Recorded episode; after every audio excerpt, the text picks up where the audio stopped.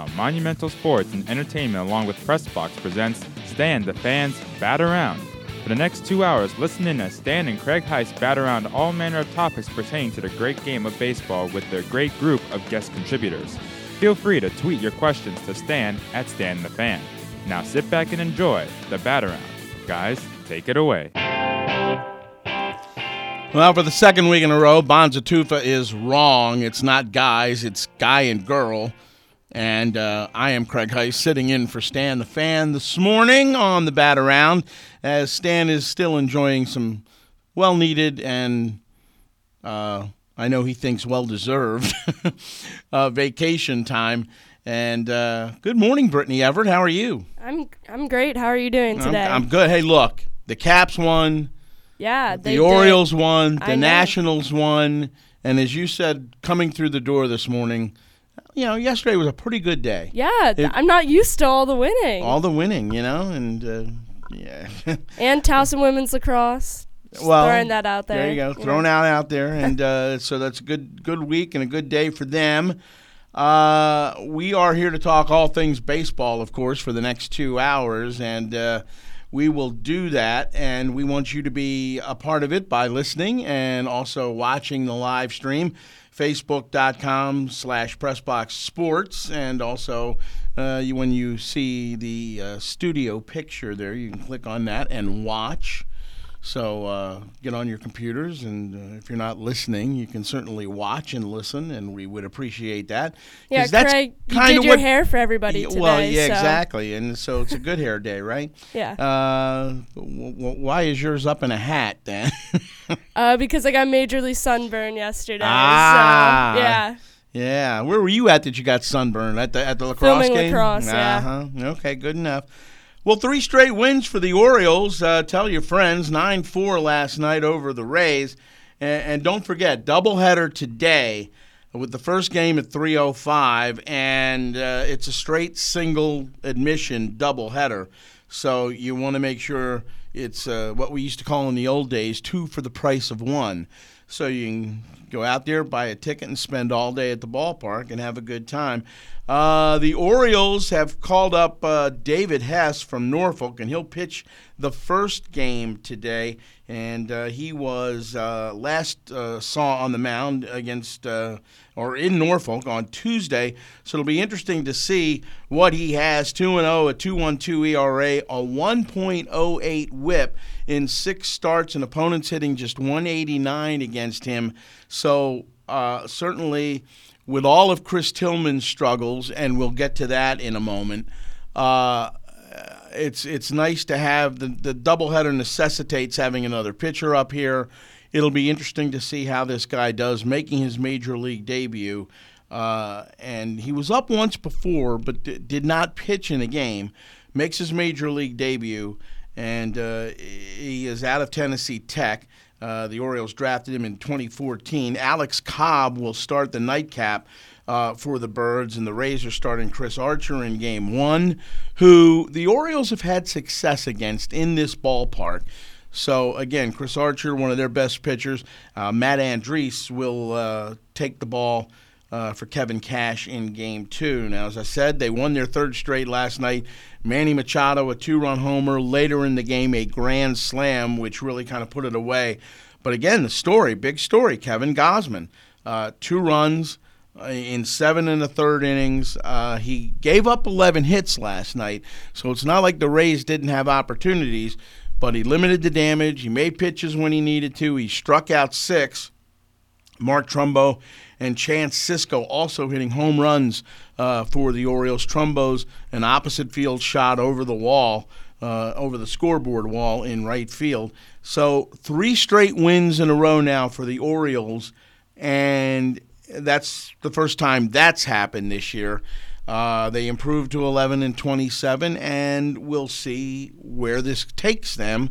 Certainly this weekend with Tampa in town, uh, a team now that's uh, I guess five games under 500 because they were 15 and 19 I think coming in last night. So five games under uh, 500, but uh, again, this is a situation where you know the schedule's a little bit easier for the Orioles right now as opposed to what it was throughout most of April, and uh, you might be able to catch a break here and there and maybe grab this series, win three out of four, or at least split it. And if you can do that, I'd say uh, you're, you're you're, you're seeing some positive signs. Certainly with Gausman, you you definitely need to get uh, Bundy back on track because he's had a couple in a row now that have not been very good. Uh, you know, so with this team, uh, the offense seems to be coming around a little bit more uh, than what we saw in April. So I, I, think if you're an Orioles fan right now, you you want more than anything else a little bit of stability to see all of the negative things that happened at the beginning of the year and into the first month of the season kind of stabilize and you know string some wins together, feel good about yourself, go forward and then look up in about another month or so and see where you are record wise, and and then you know we'll we'll we'll see what this team does with some of the decisions going forward. Now, the Nationals last night, they won for a second straight game, uh, or second straight day in Arizona, uh, winning three to one. Again, the story pitching, as it usually always is for the Nationals. Max Scherzer last night. Uh, he goes seven innings, gives up a run on four hits. He struck out 11, so double digit strikeouts again uh, for Scherzer. And as it's going right now, it's seven and one, and with an ERA of 1.69, he could possibly, very possibly, be on his way to a third straight Cy Young award. And if that happens, that would be just unheard of to win three straight. Uh, but he right now he's the most dominant right-handed pitcher in the game, and I and I get what everybody says about Clayton Kershaw being the best in the game and this and that, but he certainly had his struggles this year, and of course Kershaw throws from the left side, but when when you look at consistency and you look at the overall numbers and performances that he has turned in, uh, Max Scherzer certainly is among the best uh, in the in, in the in the National League and in all of baseball. So Again, that was a, big night for the Nationals. They get home runs from Trea Turner uh, in the game, uh, Anthony Rendon in the game, and even Scherzer helped his own cause uh, last night with an RBI double up the gap in right center field. So uh, this is being done against a team in the Diamondbacks who lead the West, the NL West, but they they can't win this series since it's a four game set and the Nationals have already taken the first two games.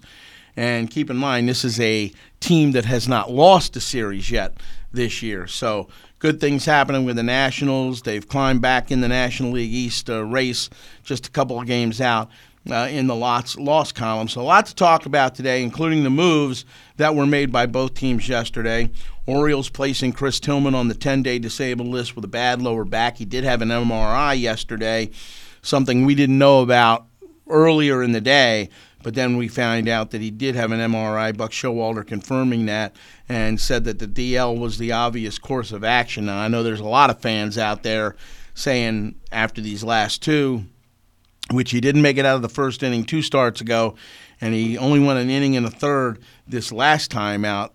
I know there's fans out there saying, you know, you got to designate this guy for assignment, send him to the minor leagues or something. Now he has that option, I think, to to refuse uh, the the assignment to the minor leagues.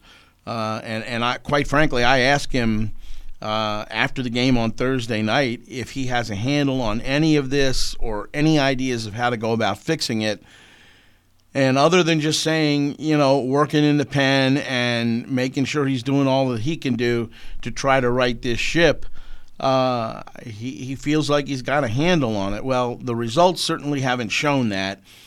And in, in a lot of our opinions, it would be very, very difficult for the Orioles to send him back out there. So this to me is more of a uh, stopgap measure, if you will, no matter how bad the back is. And, and he threw a couple of wild pitches the other night that were five feet off the plate to the backstop. So uh, mechanically, I think he's messed up.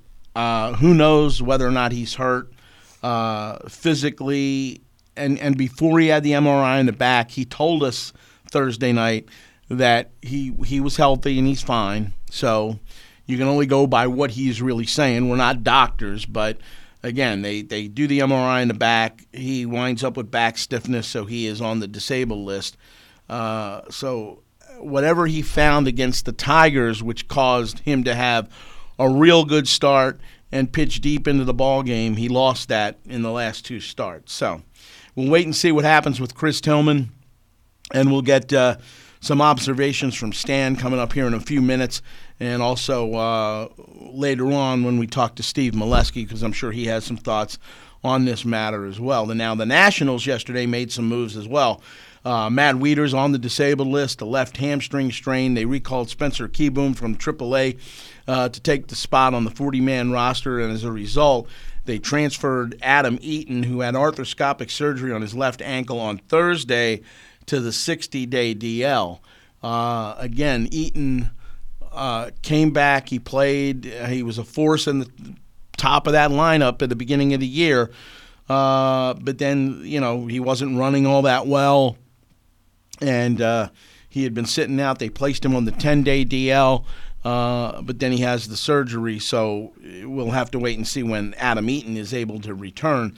But uh, to make room for Kieboom on the roster, on the 40 man, uh, they wound up uh, going ahead and placing him on the 60 day DL. So, on the show today, coming up, Stan the Fan will join us in the first segment. We'll get observations uh, from him about what he's seeing and then at around 10:40, Chelsea Janes of the Washington Post will be joining us to talk all things Nationals, including uh, what's going on with the roster moves and uh, some of the other things. Uh, and now it looks as though the Nationals, after a slow start and that 11 and 15 uh, month of April, they've certainly righted the ship and got themselves uh, going offensively. The pitching is back to being what we think it should be most of the time with the Nationals. Uh, so uh, we'll get uh, Chelsea's take on that. Then at 11, Steve Melewski from MASNsports.com will join us uh, to talk more Orioles, some positives, of course. First three game winning streak of the year. And uh, after Steve, we'll sit down with ex National and now Tampa Bay Rays outfielder Denard Span, one of my favorite guys in the world because I covered him in Washington, got to know him a little bit. And you root for guys like him and also Wilson Ramos uh, who's catching now with Denard, and, and it's kind of interesting. Their careers have kind of paralleled one another, if you will, because uh, they were both with Minnesota. Then Ramos got traded to the Nats. A couple of years later, it was Denard got traded to the Nats, and now they're both playing together in Tampa Bay. But with Ramos, uh, even more of a story because this is a guy that's coming off two knee surgeries, and the second time he blew out his knee his final year with the Nationals. He was in the middle of a career year and in his walk year from a contract standpoint. So that second knee injury certainly cost him a lot of money. But as as Denard told me yesterday, they're both still in the major leagues and still making contributions uh, to their ball club. So uh, we'll talk to Denard and we'll also uh, hook up with Bill Ladson from MLB.com. His Yankees are going pretty well right now. Uh, and uh, you think about the, the All Star game being in D.C. this year. Bill's working on a number of different projects uh, uh leading up to the All Star game. Uh, for MLB.com, including talking to a lot of the Nationals, former Nationals, who were a part of that first team in 2005 after they moved from Montreal. So that's what's coming up for you on the show today. And we're going to go out to the phone lines right now and bring in Stan the Fan. Stan, good morning. How are you? Craig, I was listening to those two players you were talking about, and it was remarkable how similar their careers are to ours. yeah, right. Different place, yeah. different places, but we wind up the same place all the time. Right, exactly. How exactly. are you? How you doing? I'm all How right. you doing? I'm all right. Uh, what's a uh, good time on vacation? Thanks for taking the time. Yep. Number one.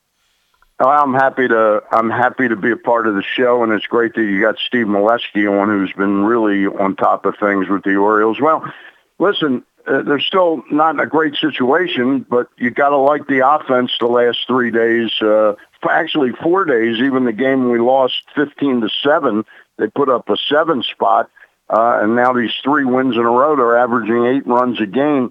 Uh, not to not not to puppet what Buck always says, but at some point in time, somebody's going to pay for it when you're going as poorly as they had been offensively. Well, and that's another reason why Buck always says when the Orioles are going good, uh, and if another team is is is not playing well, you know, Buck will always tell you, I don't want to face them right now. So, yeah. So yeah, yeah exactly. It, it, runs both ways. Now the Orioles today play the doubleheader against the Rays. Uh, Three o'clock start, three o five start, and it is one of those uh, old time doubleheaders, two for the price of one. Uh, David Hess called up from uh, Norfolk. He's going to get the start uh, for the Orioles. 2 0, a 2.12 ERA, 1.08 WHIP in six starts. Opponents hitting 189 against him.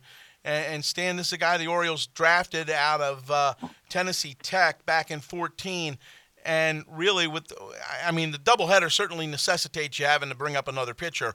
But with what we've seen out of Chris Tillman the last two times, forget the fact they placed him on the 10 day DL. Uh, I would say this is a, a, a, very good move by the Orioles to give this guy his major league debut and see what he's all about.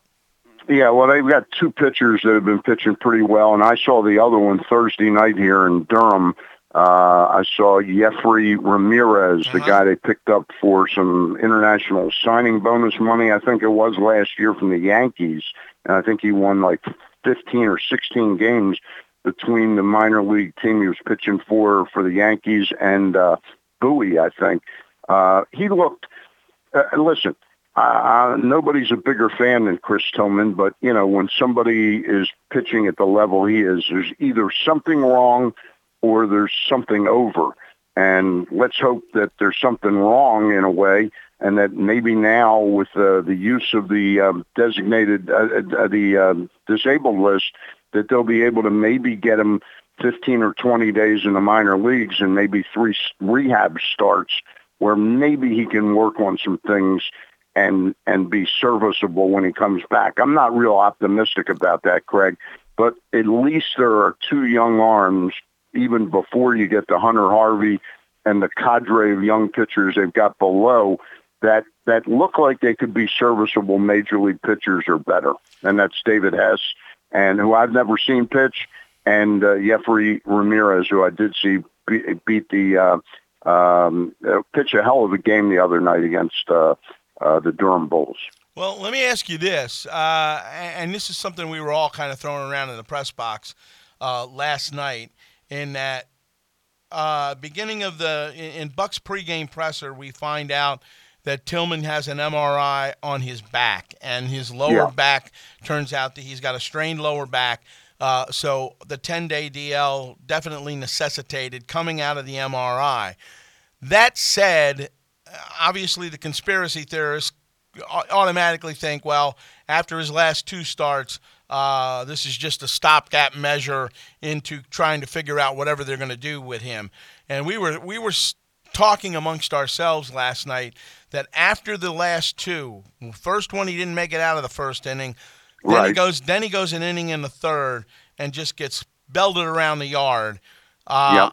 It's really tough for a lot of us to imagine how the Orioles can give him the ball again unless he goes down to the minor leagues in some way, shape, or form and tries to figure this out.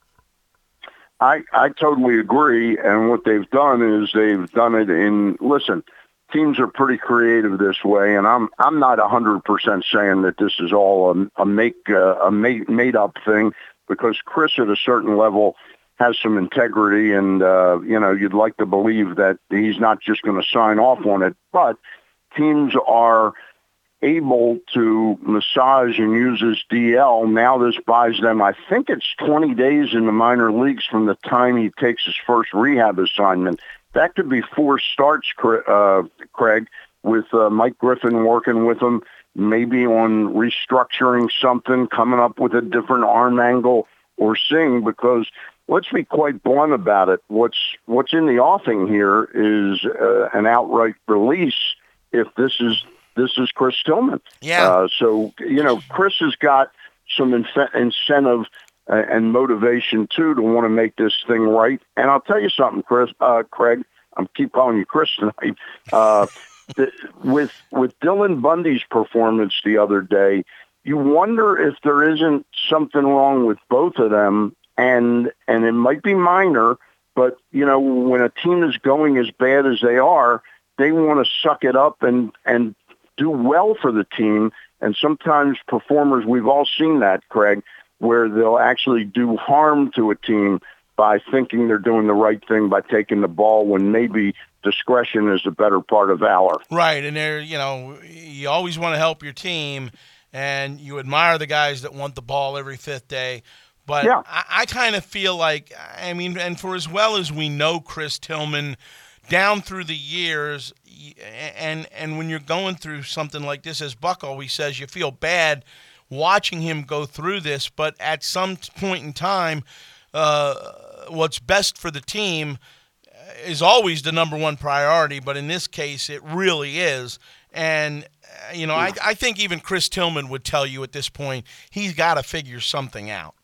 Yeah, well, the, the the thing that listen, if it was if Bundy had been pitching just fine the last couple times out, and the team was 500, it wouldn't be as pressing a problem as it is right now. Right. And I. I, you, and you also have, uh, and uh, uh, this is a part of the equation.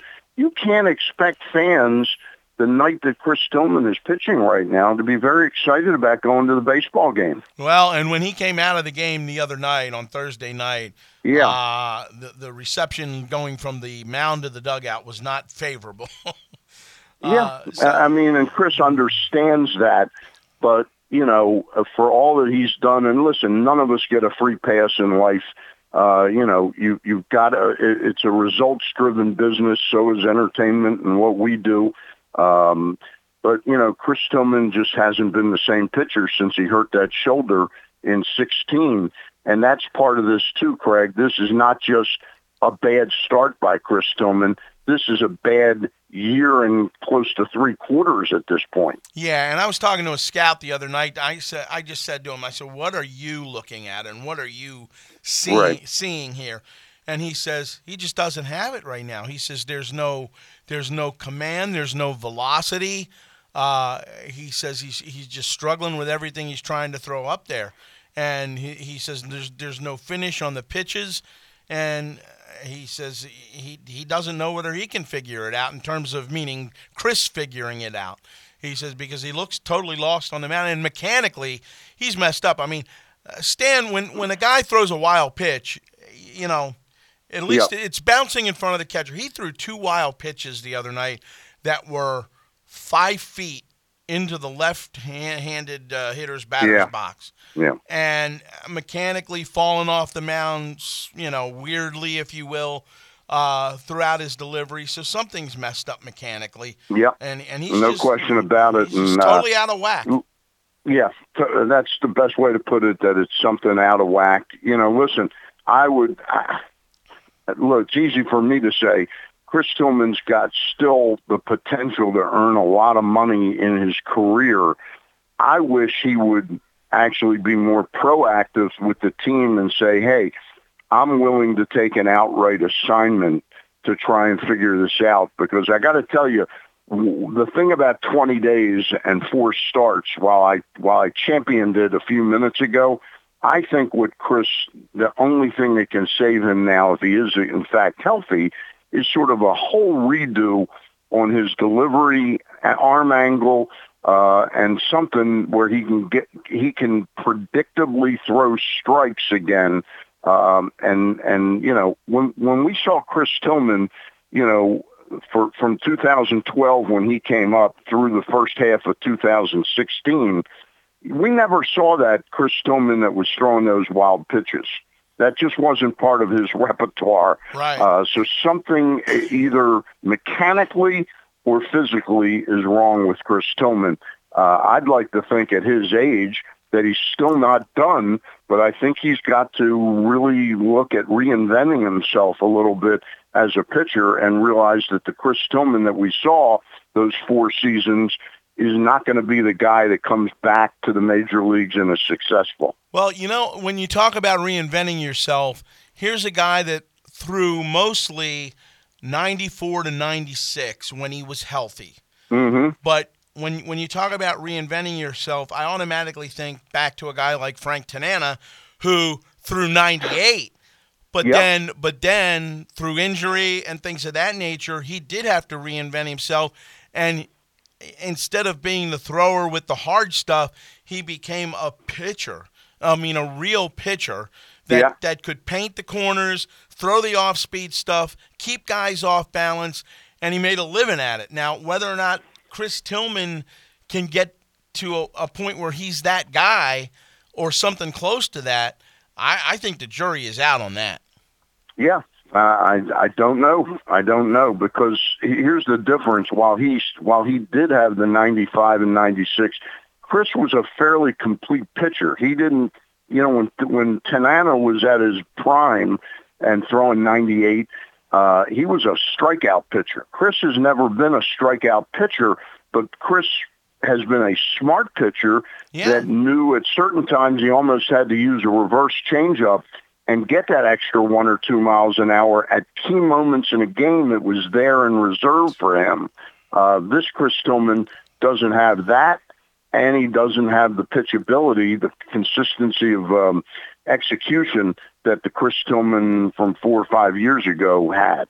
Well, you know, we got a doubleheader today. Now, Hess will get the ball in the first game. Alex Cobb will start the nightcap for the Orioles, and the Rays are going with Chris Archer in game one. So you're coming up, you're making your major league debut, and you got to go against Chris Archer. So, I mean, I, say, I say indoctrinate the kid right away.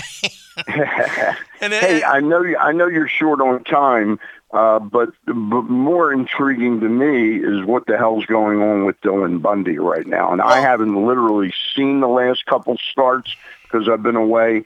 Uh, what are you seeing? And is the groin injury a possibility as to what's been causing the issues with him? Probably somewhat, and and Buck indicated that the other night in terms of him pushing off, and you know you you pitch as much with your legs, Stan, as you do, you know, with your arm, and you know to be able to do what he does, uh, I'm assuming that has a little bit to do with it. But again, in, in talking to a couple people that that know pitching, uh, they were just saying uh, ball's kind of flat right now. Buck Yeah. talked about it being maybe like a spring training dead arm period. It'll be very interesting to see uh, what he does his next time out because certainly they need him uh, to, to, to be very good along with Gausman, who's been really, really good. Yeah, Gausman has really stepped up, and uh, with Cashner and Cobb, three fifths of the rotation looks fairly locked and loaded right now.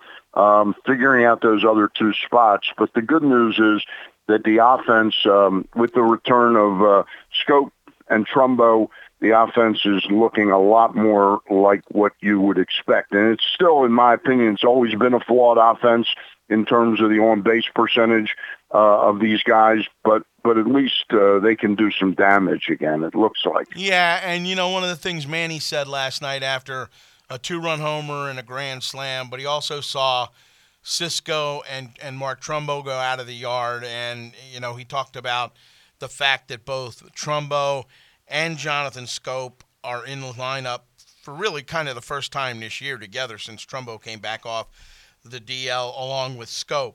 Uh, and Chris Davis, you know, had a couple strikeouts last night, but he also had a couple of hits as well. So yeah, we'll see. And uh, I know at a key moment in the game for Gausman, and I, again, I wasn't there, but I was following it for multiple reasons. Uh, I got Kevin Gausman on my fantasy baseball team. uh, Schoop and. Uh, it- by the way, I want to tell you, it is really all about my fantasy baseball team. How bad has the Orioles' offense been all season long? Yeah. Who do they really? Who do they really open it up against? Ian Kennedy, member of my fantasy baseball team. Exactly. I mean, when I saw that Tillman had given up like six runs in the first inning and a third, I'm going, well, I, you know, I hate that the Orioles are losing, but at least my pitcher's pitching well. Right. And then all of a sudden, it was four four innings, four innings, nine runs, eight hits. There you go. Yeah, unbelievable, unbelievable. Well, all we- we Well, I also- know you got a. we I know also you got a to- full ca- a full show ahead of you. Do you you need me anymore? Uh, no, I'm fine. All right. You Listen, know- I really appreciate your filling in uh, as as host and co-host these past two weeks. Well, I'm, I'm glad you- I'm I glad got you said that. next week. I, I'm glad you said that because I can be here next week, but on the 26th and then on the 2nd of June, you, Oh, you won't be seeing me. All right. All right. Okay.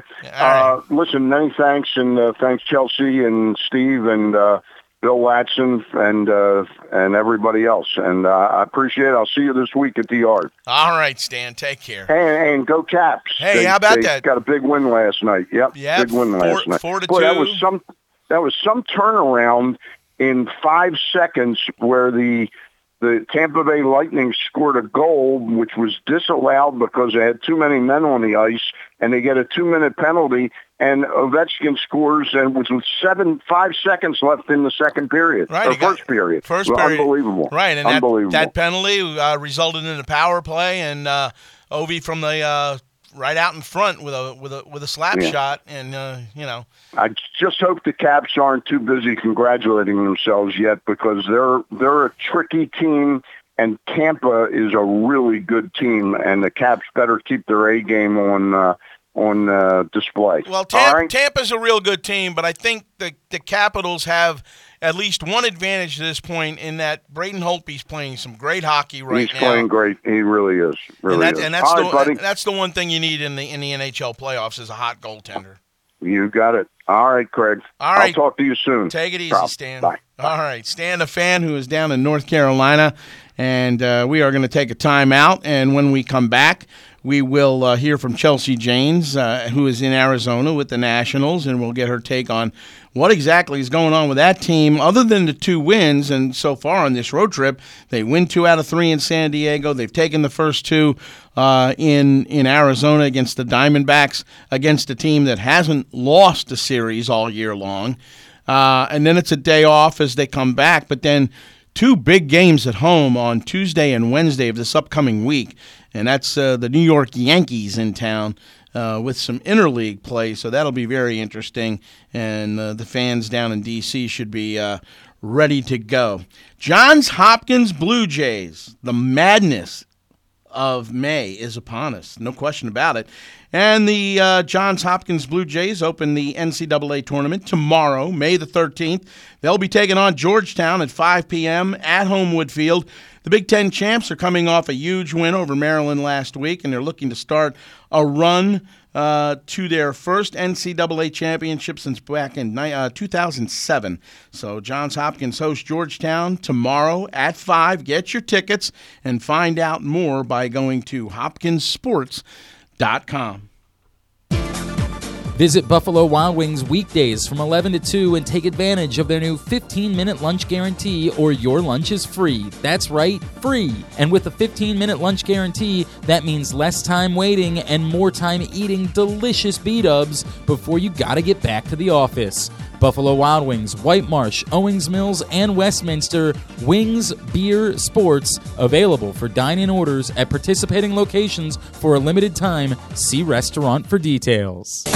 The latest edition of Press Box is available now. On the cover, Bo Smolka looks at the final NFL draft for Ozzie Newsome as Ravens general manager and how he's built the franchise over the last two decades. Additionally, what does the future hold for UMBC after their historic NCAA tournament win over Virginia? Press Box is available for free at over 500 area locations, including 60 Royal Farm stores. You can also find the entire edition as well as the best daily coverage of the Orioles, Ravens, and Terps at PressBoxOnline.com. Arena football is back in Charm City. The Baltimore Brigade, presented by MedStar Health, return for another season of football action at Royal Farms Arena. Tickets start as low as $14 and they're available at baltimorebrigade.com or by calling 667 930 0200. Bring into savings on a new car at Jerry's Toyota, Jerry's Chevrolet, and Jerry's Mitsubishi. Save a lot of money at Jerry's with free financing on over 800 new cars and trucks in stock. Jerry's has incredible springtime deals, like monthly payments as low as 129 a month on new Toyota RAV4s, Camrys, and Chevy Malibus and Cruises. Looking for a new SUV with third row seating? Well, Jerry's has a great selection of models, including Toyota Highlanders, Chevy Traverses, and the Mitsubishi Outlander. If that's too much and you are shopping for a new crossover, Jerry's has great deals on new Toyota CHRs, Chevy Trax, and the all new Mitsubishi Eclipse. Plus, right now at Jerry's, get huge savings on over 200 pre owned cars, trucks, and SUVs. Do it. Visit Jerry's Toyota on Bel Air Road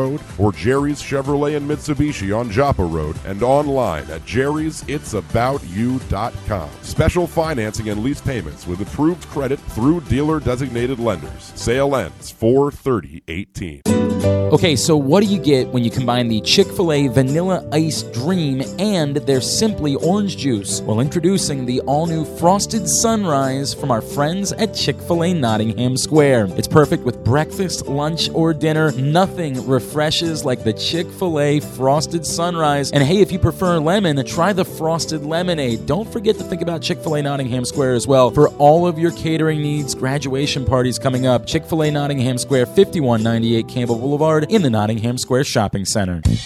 Are you looking for a great deal? Maybe you need that perfect affordable outfit or clothes for growing kids. Or maybe you're looking for that hard to find collectible. Visit Goodwill today. Shop with a mission and find everyday low prices on thousands of items, including brand name clothing, stylish accessories, shoes, and furniture. Come to Goodwill and see what you can find. When you shop at Goodwill, when you donate to Goodwill, you will help someone find a job. To find a store near you, visit givetogoodwill.org.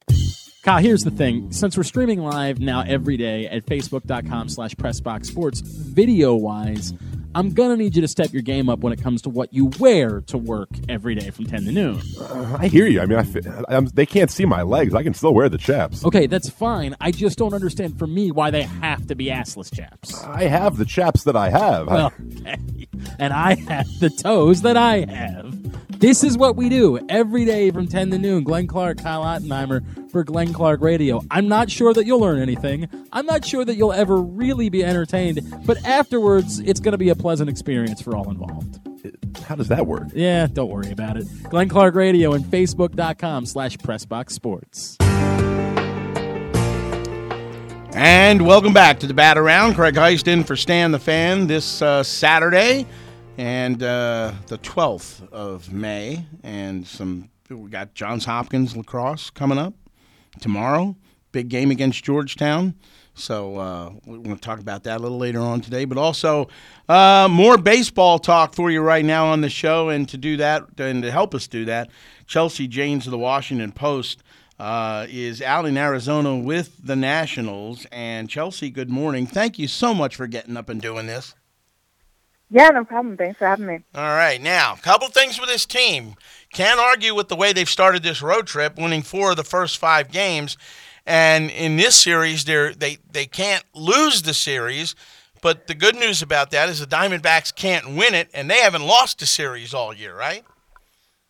Yeah, you know, I think the way the Nats started the series has been very impressive, and um, you know they get another kind of unproven starter today, and they get to throw Stephen Strasburg against him. So it, this would be a big series win for them. You know they've got a pretty tough week, um, both with the West Coast trip here, and then you know the Yankees and Dodgers at home. Whatever the Dodgers are doing, you know you don't expect them to roll over for the Nats. So um, I you know I think it's a, a really important stretch for them, and if you had told me a couple weeks ago that they'd you know have a chance to you know win a series against the Diamondbacks in Arizona, I think I would have been pretty surprised. So I you know I think they're playing well and and they need it to be.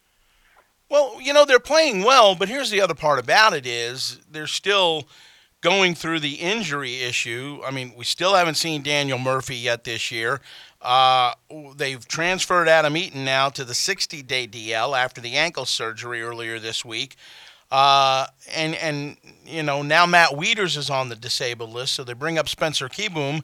Uh, uh, but to make room on the 40 man, they they move Eaton to the 60 day DL. Uh, let's talk a little bit about these injuries. Number one, Wieters.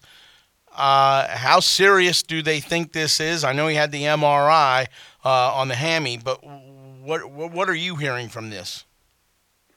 I don't know. I you know I think they are in between. I think they want to see how he's doing when they get back. Um, you know, I I just heard he was really swollen, and you know it's always tough to tell if there's anything more going on in the knee when that's I think they're going to wait and check it out. But for the foreseeable future, I don't think you know he's going to be around. And, and while that's a blow, I think if there was one guy you could say they could live without, it would be Wieters, just because he hasn't been hitting. You know, I mean Severino's been the better offensive catcher, and so but you know I think they're going to have to think about whether they need to make a move there. You know, but for now, I think Severino is going to be the guy and going to get every chance to produce, and he has. You know, he's done everything they've asked of him, and um, but yeah, the injuries keep coming, and and some of them, you know, won't go away, and and and the Eaton thing's a blow. I mean, it's just frustrating. I think for everyone involved that this guy looks so good every time he plays, but he's playing you know pretty much like 30 games in two years, and um, that's obviously not what they hope for. No, it's not. Uh, uh, but you know what? The one thing that has happened uh, through all of this is the fact that uh, you know the club is playing well. We see another great effort out of Max Scherzer last night. Helps his own cause with an RBI double. They get a couple of home runs, one from Turner, the other one from Rendon, but. You know, Max right now is out of his mind. He's seven and one. His ERA is one six nine. He strikes out 11 again last night. Last night, I think the total is up to 91, and that is by far and away leading everybody at this point uh, in Major League Baseball. And if you had to look at it right now, Chelsea, it's it's not a stretch to say this guy is looking at a third straight Cy Young award. For sure. I mean, obviously it's early, but you know, I think it's yeah. I mean, who else is there that's, that's put together this kind of resume? And you know, for me, it's it's just. I mean, it's kind of hard to describe. I think you know, it's you know people appreciate it, but I don't know if people totally understand what they're seeing here because he's still got 91 batters and we're a fourth of the way through a season. I mean, he is getting better, and and when you think about 200 million dollar contract, I, I don't know if you can find one that's paid off more. I don't know if you can look at a move and say, you know, when the Nationals decided, hey, Jordan Zimmermann's not going to be the guy, we need to go pay this money to Max Scherzer. Right. I can't think of a bigger swing, and you know, he's just been relentless, and I think he has a you know an effect on everyone else in our clubhouse. And um, but like you said, he's getting better. He's he's in line for a third Cy Young. He's in line to start the All Star game in DC. I mean, everything you would hope he would be able to do, he has done. At a time when people are saying, when does the decline start? And I think he's saying not anytime soon. That's right. And and you know when you think about it, uh, in, in some of the games this year, we've seen him pitch out of you know different jams and where he'll and last night perfect example for me uh, after the triple he winds up striking out the next two guys you know?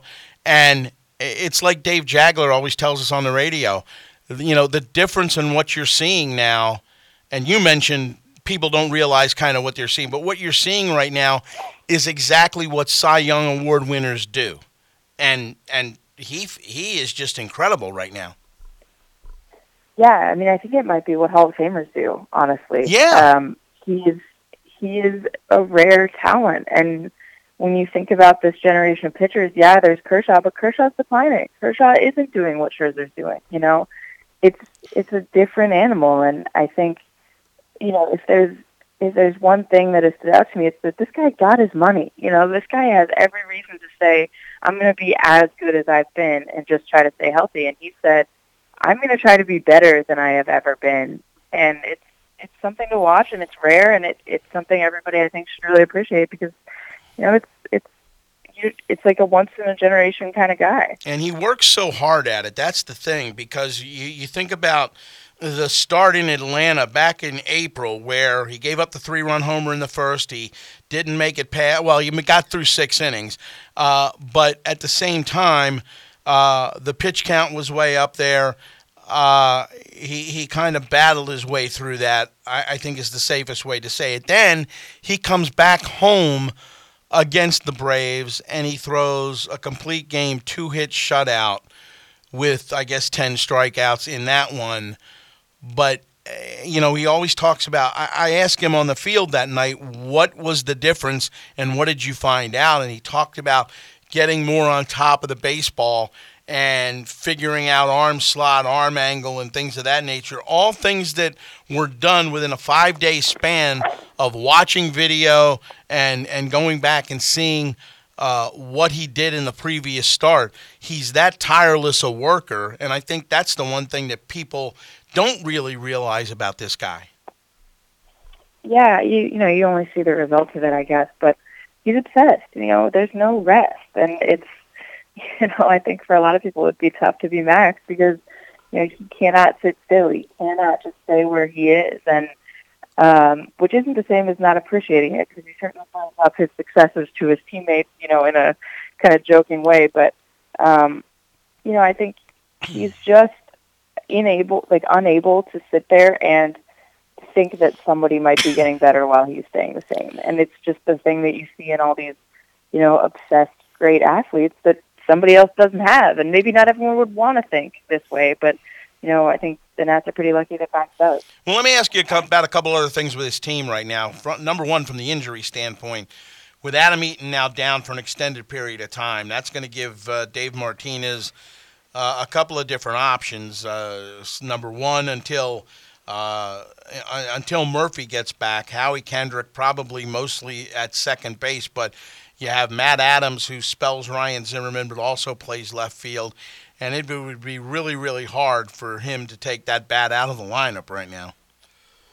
Oh, for sure. And you know, Zen's a little banged up. I think you know he's um, dealing with a, a back thing or whatever they're calling it from sliding hard into home, and he's been fragile this year. You know, and it's it's becoming a little bit of an interesting situation there. But um, you know, we'll see how long that you know becomes a thing. But they're lucky in the meantime to have Adams, who's been one of the best hitters in baseball for two weeks. So, you know, this is I think they've learned lessons over the years. You know, 15 they had a lot of injuries and um, they tried to be ready for them, but they weren't. And you know, last year and now this year they've said we're going to be ready. And Kendrick and Adams and everybody else has really stepped in well. So, and and even you know the Eaton injury, they would have been fine had Victor Robles not also gotten hurt. So they right. were ready um, and they're still ready. And I think you're seeing the payoff.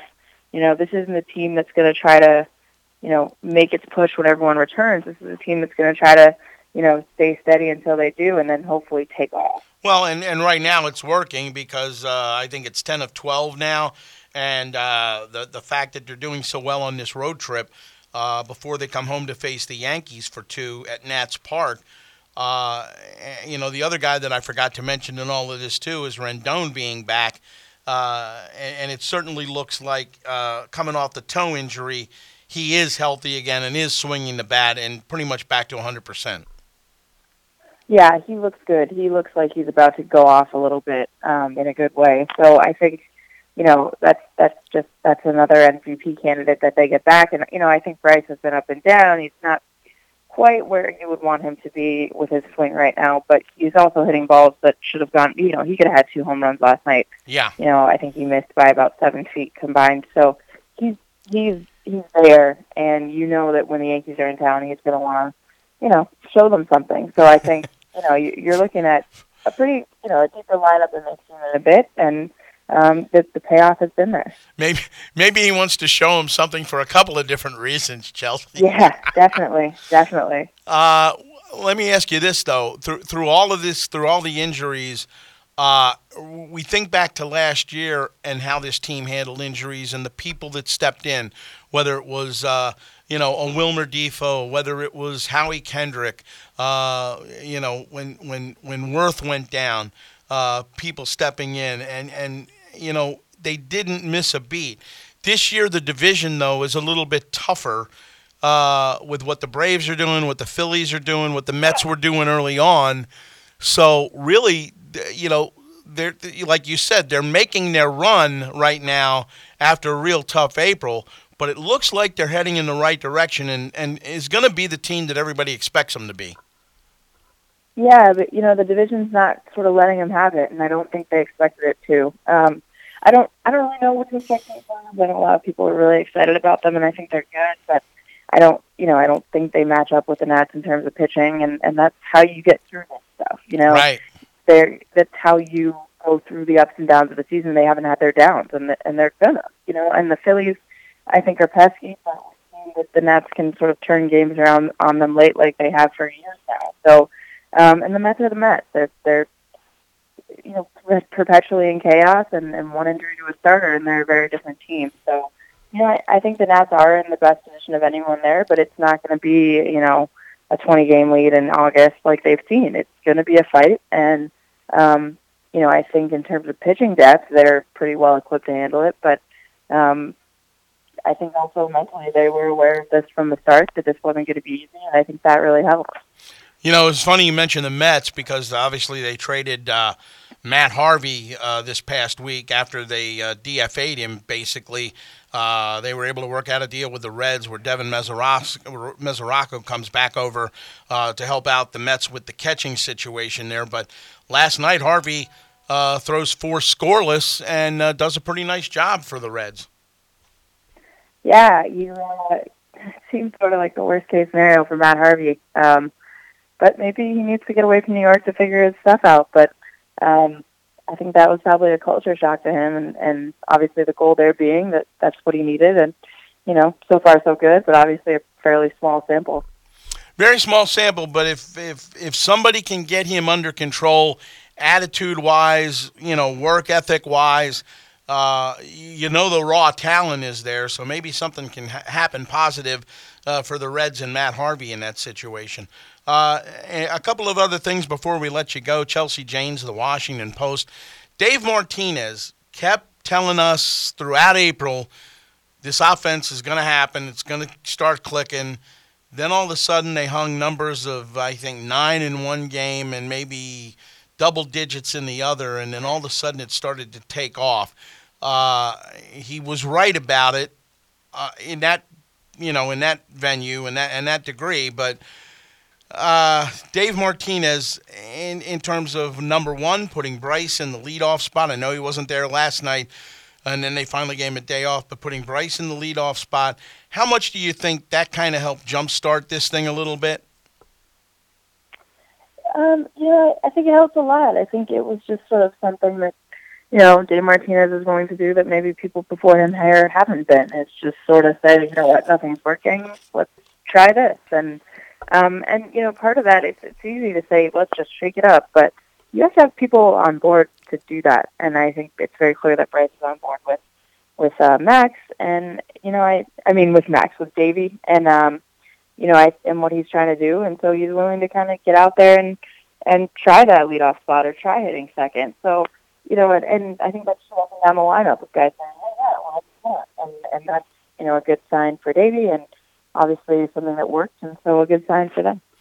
All right, and uh, one last thing, and that's the the bullpen. Uh, we saw Madsen with a real strong inning the other night. Doolittle, we've seen in the last week have a five out save.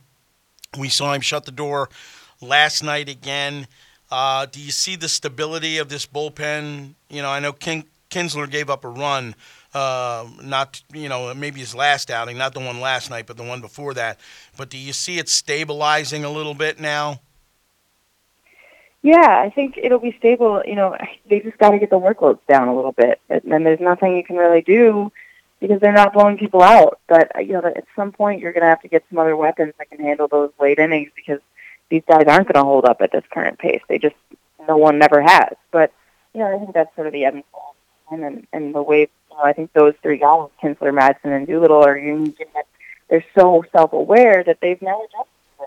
Okay, like if this is how it's going to be, we're not going to play catch. We're going to prepare for this. You know, we're going to be used to it and ready for it. But you know, they can do that all they want. They've still got to, you know, kind of reduce the load on those guys. And, and Sammy Solis's arm is about to fall off. But, you know, I think that's, again, that's how these seasons go. And, and the Nats have always been able to get a reliever or two at the deadline. And, you know, I think this is probably what they're going to be looking for this year. Well, it'll be interesting to see number one with Wieters how that shakes itself out, and just how serious it is. Uh, and then, uh, you know, with some of the other injuries, I mean, to me, going forward, I really, really think this loss of Adam Eaton, while it might not be catastrophic because it wasn't last year, it's still a pretty big blow to this lineup. Yeah, for sure. But I, you know, I don't think they expect him to be out for, um, obviously as long as the knee injury. You know, I, I it, you know, if they can hang in there and, and get Daniel Murphy and Adam Eaton back, you know, they're only better for that. So if they can sort of, you know, they have a, the, the hardest thing to find is a leadoff hitter, and they've got one ready in waiting there. So, you know, again, they can certainly be worse, but I think it's frustrating for them because they gave up a lot to Adam, and he can't stay on the field. And you know, it's not really his fault. He had one big injury that sort of screwed him, but you know, he's it's taken a long time, and and you just wonder the more surgeries you have on that leg and the more stuff you go through, how much you'll be the same guy when you get back. Yeah, indeed. Uh, but I, I just really still think they need him. He's such a catalyst. Stephen Strasburg against uh, Troy Scribner today, and uh, it's game number three of the series. Nats have taken the first two. Chelsea Janes of the Washington Post, thanks so much for getting up early out on the West uh, Coast and being with us today. Yeah, no problem. Thanks for having me. All right, we'll see you when you get back. And that's a big series when you get back. Two against the Yankees. And uh, that is Chelsea. We will uh, talk a little bit more about the Nationals in terms of uh, just what they're doing right now. Uh, offensively, things really starting to come together. Timely hitting. Uh, they are either with Bryce Harper at the top of the lineup. And last night he hit second behind Trea Turner, but they used Michael uh, A. Taylor uh, in the game earlier this week in San Diego, where they gave Bryce uh, a night off. So, from that standpoint, some flexibility for Dave Martinez in the lineup. Uh, it'll be interesting to see now just where this goes.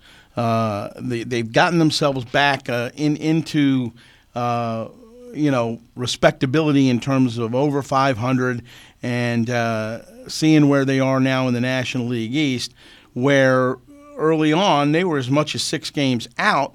So, you know, from that standpoint, uh, they've made a nice little move. They've closed the gap on the Braves and the Phillies, and uh, currently uh, a game and a half behind the Braves. And uh, actually now make it, uh, you know, a game and a half behind the Braves, but only one, uh, two in the loss column. And the Phillies are a half game behind Atlanta. Uh, so, so you know the Braves give them all the credit in the world. Nick Markakis has been a catalyst. The ex-Oriole Ryan Flaherty has been a catalyst from them uh, early on. So uh, they're playing very good baseball. We're going to go out to the phone lines again and bring in our good buddy from MASNsports.com. Steve Melewski covers the Orioles. And Steve, good morning. How are you? What up, Heisty? How you be? I'm good. Uh, we got a, a lot to talk about and to digest uh, with this Orioles team. Number one, let's get the positive out of the way first. And when was the last time we were really able to say, let's get the positive out of the way first? Three game winning streak for the first time this year, and the bats have started to come to life. And uh, again, Kevin Gausman continues uh, his progression to being the kind of pitcher that everybody thinks he can be it was a good outing for him, man. I mean, he gave up a career high 11 hits, and that that could be six or seven or eight runs. I mean, the Rays had the chance to do that, and Kevin just made big pitches. And I mean, once again, with this new uh, windup where he brings his hands over his head, he's throwing a high percentage of strikes, a very high percentage last night. Again, no walks. And so if you're going to give up 11 hits, Craig, don't give up many walks because that's just going to make it worse. Yeah. he didn't and he made big pitches, especially in the middle innings, to keep Tampa, you know, at bay. And, and you know, uh, it's funny you mention that because Kevin Cash said in the clubhouse last night on Tampa's side, he said we got 11 hits off him, but he didn't walk anybody, and we just got to do a better job of getting some clutch hits. Well, last night he didn't allow that, and that was a big part of the win. And the other part was the much maligned Oriole defense had a good night. I mean, Manny and Schoop as I've thought all along, they're going to turn some special double plays, and they did last night. Mancini in left field makes a nice play. Sisco diving, foul pop, bunt. So, I mean, there were several nice plays behind him, and that's more like the Orioles we've seen for most of the last four or five years. That, you know, when you get a good pitch game, you want to be able to back it up with that kind of defense. Yeah, and uh, the doubleheader today starts at 305. And uh, David Hess gets called up from Norfolk. He pitched last Tuesday, but so far so good. 2 and 0, a 2.12 ERA. Nobody covers the minors around here better than you do. What do you know about this kid, and what can we expect to see today? Well, I mean, I'm real excited he gets this chance. You know, he was drafted in the 2014 draft. He was fifth round. If you remember, that was the draft they didn't have a pick until the third round, and they took Brian Gonzalez third Pat Connaughton fourth and David Hess fifth. They had the three pitchers, and they introduced all three after they signed at a press conference at Camden Yards. And David was impressive that day, and he's been impressive throughout his career. I mean, I think what what the media is going to find out in the fans when he's interviewed is this is a real intelligent, articulate, good to interview guy, provides insight, very smart. And his pitching, it's a four-pitch mix and his uh, fastball is 91, 95, probably sits in the middle there somewhere. He believes uh, of his three secondaries, the slider is the best, followed by the curve and the change. But he's told me several times that on a given day, you know, one of the other secondaries could really be on, and he might go to that more. But when he's commanding it, that's the biggest thing. He's not wild, but he's not sharp with his control either. He's some, you know, he can have days when it's a little off, but with the command. But if if, if it's going, you know, the four pitch mix can be fun to watch. And he's never been a highly rated Oriole prospect, never been one of their top ten, but he's usually been in that ten to twenty range. So he's intriguing guy. Uh, a 189 batting average against and a 1.08 whip in six starts so far this year. So I'm very intrigued to see it. But if you're a kid and you're 24 and you're coming up and they say, "Here's the ball," you're facing Chris Archer. does that Right. does that add any more pressure to you? You're pitching on three days rest. I Yeah. mean, it kind of really put him in a tough spot. Um, they didn't have a lot of. They didn't have better choices. Let's put it that way. They had other choices, but I think Hess earned the right. So it, it's good for the Oriole minor leaguers to see that the guy who did the best got the job. That's the way it ought to be, right? And so Right. the, the downside is it is three days rest. So I don't know if Hess is one of these guys who's a real creature of the routine and he'll throw him off or he'll roll with the punches. You know, he'll probably be real excited and keyed up and all the things that guys experience when they get this chance. But he's a, he's a pretty composed guy. I mean, in 2015, he impressed me. That year he pitched for Frederick, and he was really good. Late in the year, they promoted him for the Bowie playoffs, and now Bowie had never won a championship, and those kids really wanted to win. And Hess pitched in some of the biggest games of the year when he hadn't been with the team all year, and he dominated. And it was impressive. So, man, because you, you think, okay, it's the minor leagues, there's not a lot of pressure, but there was because it's the playoffs. Bowie had never won, and there were kids on that team like Yastrzemski and Mancini that really wanted to win a championship, and Hess didn't let them down. So that, that was the first time I saw him pitch extensively, and I was like, man, I'm impressed with this kid. He comes up, you know, he hardly has been, he hardly knows anybody on the team here, Right. and he pitches in the biggest games, and he pitched two gems. Well, it'll be interesting to see what he does today. Uh, I'm happy for him to get the chance. And uh, again, I think you make an excellent point with the fact that this sends a good message to the rest of the folks down in the minor league level that, you know, if you perform, eventually you could get a chance up here at the big league club. Exactly, and I mean, who knows, Craig? Maybe their plan, their plan A was to have Castro make the start, but they needed him for more innings the other night to back up Tillman, and so Castro and Hess might be both uh, the leading candidates to take Chris's rotation spot. And you know, I, I assume Hess will be added as the 26th man today, but that doesn't mean you don't have to option the 26th man out after the doubleheader. He could stay, and they could send someone else. Right. So uh, we'll see. I mean, maybe this is his time. All right. Well, let me ask you about uh, Chris Tillman. We saw him pitch very well against the Tigers. Uh, granted, only one game looked like he had figured some things out. Then the next two were just horrendous. Didn't make it out of the first inning in the one game, and then an inning in the third. Uh, back on Thursday night, he got gave up a ton of runs in both those games. Uh, and, and I asked him, and you were standing right next to me. I said, you know, is this something that you know what's going on and that you can figure out? And he just really couldn't give a real good answer to that. Uh, you, we were all sitting in the press box last night thinking, how can they give this guy the ball again? Well, the 10 day DL, because of the stiff back, allows them extra time. But even even if he's ready to come back, you you cannot see this team giving him another start. I mean, I think the only way that happens is if he goes on a minor league rehab and he looks really good.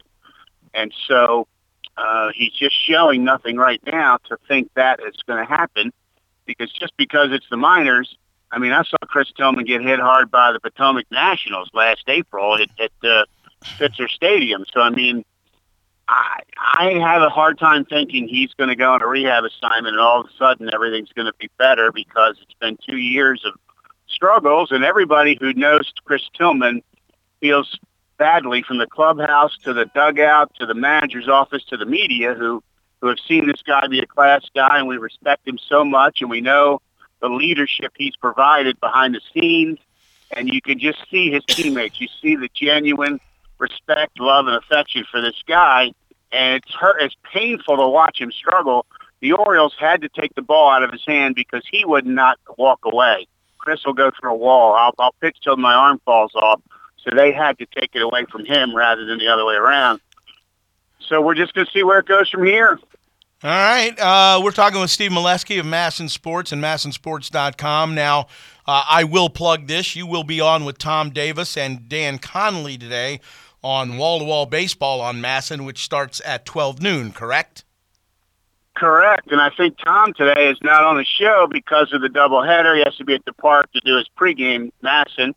So Mark Viviano, Melewski, Dan Connolly, and Jim Duquette is, a, is, a, is your fearsome foursome. Well, that's a good that's a good quartet right there. Let me tell you something.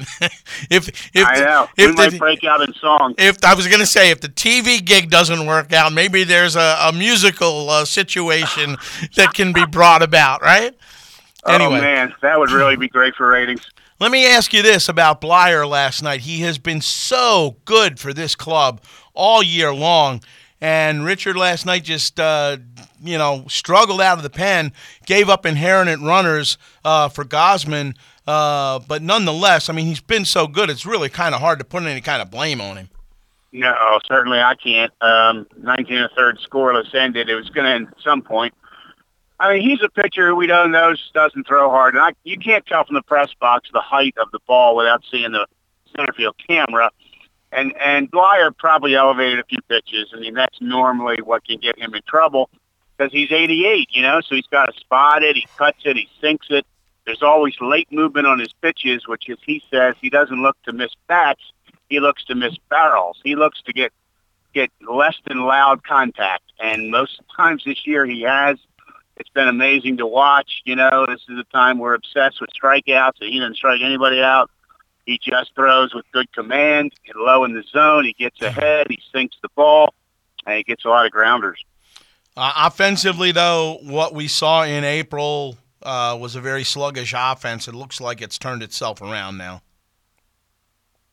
Well, I mean, I think the Orioles hope so. I mean, the, the biggest thing I think that's been it's not an excuse with injuries because all teams have them, but I think the Orioles were thrilled this week for the first time this year, they had Trumbo and Schoop in the same lineup, you know, because Trumbo's been out all year. Schoop just came back. And coincidentally, 32 runs in the four games they've been in there. And, of course, Manny, yeah, he helped, right? So, I mean, it's it's been good to see. Uh, finally, it's been long. It took too long, but finally they've scored some runs. And we all know the Oriole offense is streaky, so they might go on a 10-game streak and then have another week where they score three runs or less a bunch of games. Right. It's Uh, just possible with this group. But right now, um, they're hitting well. Well, and you know when when you're 11 and 27 and you've won three in a row, uh, you know my way of looking at it is baby steps at this point. You take what you can get.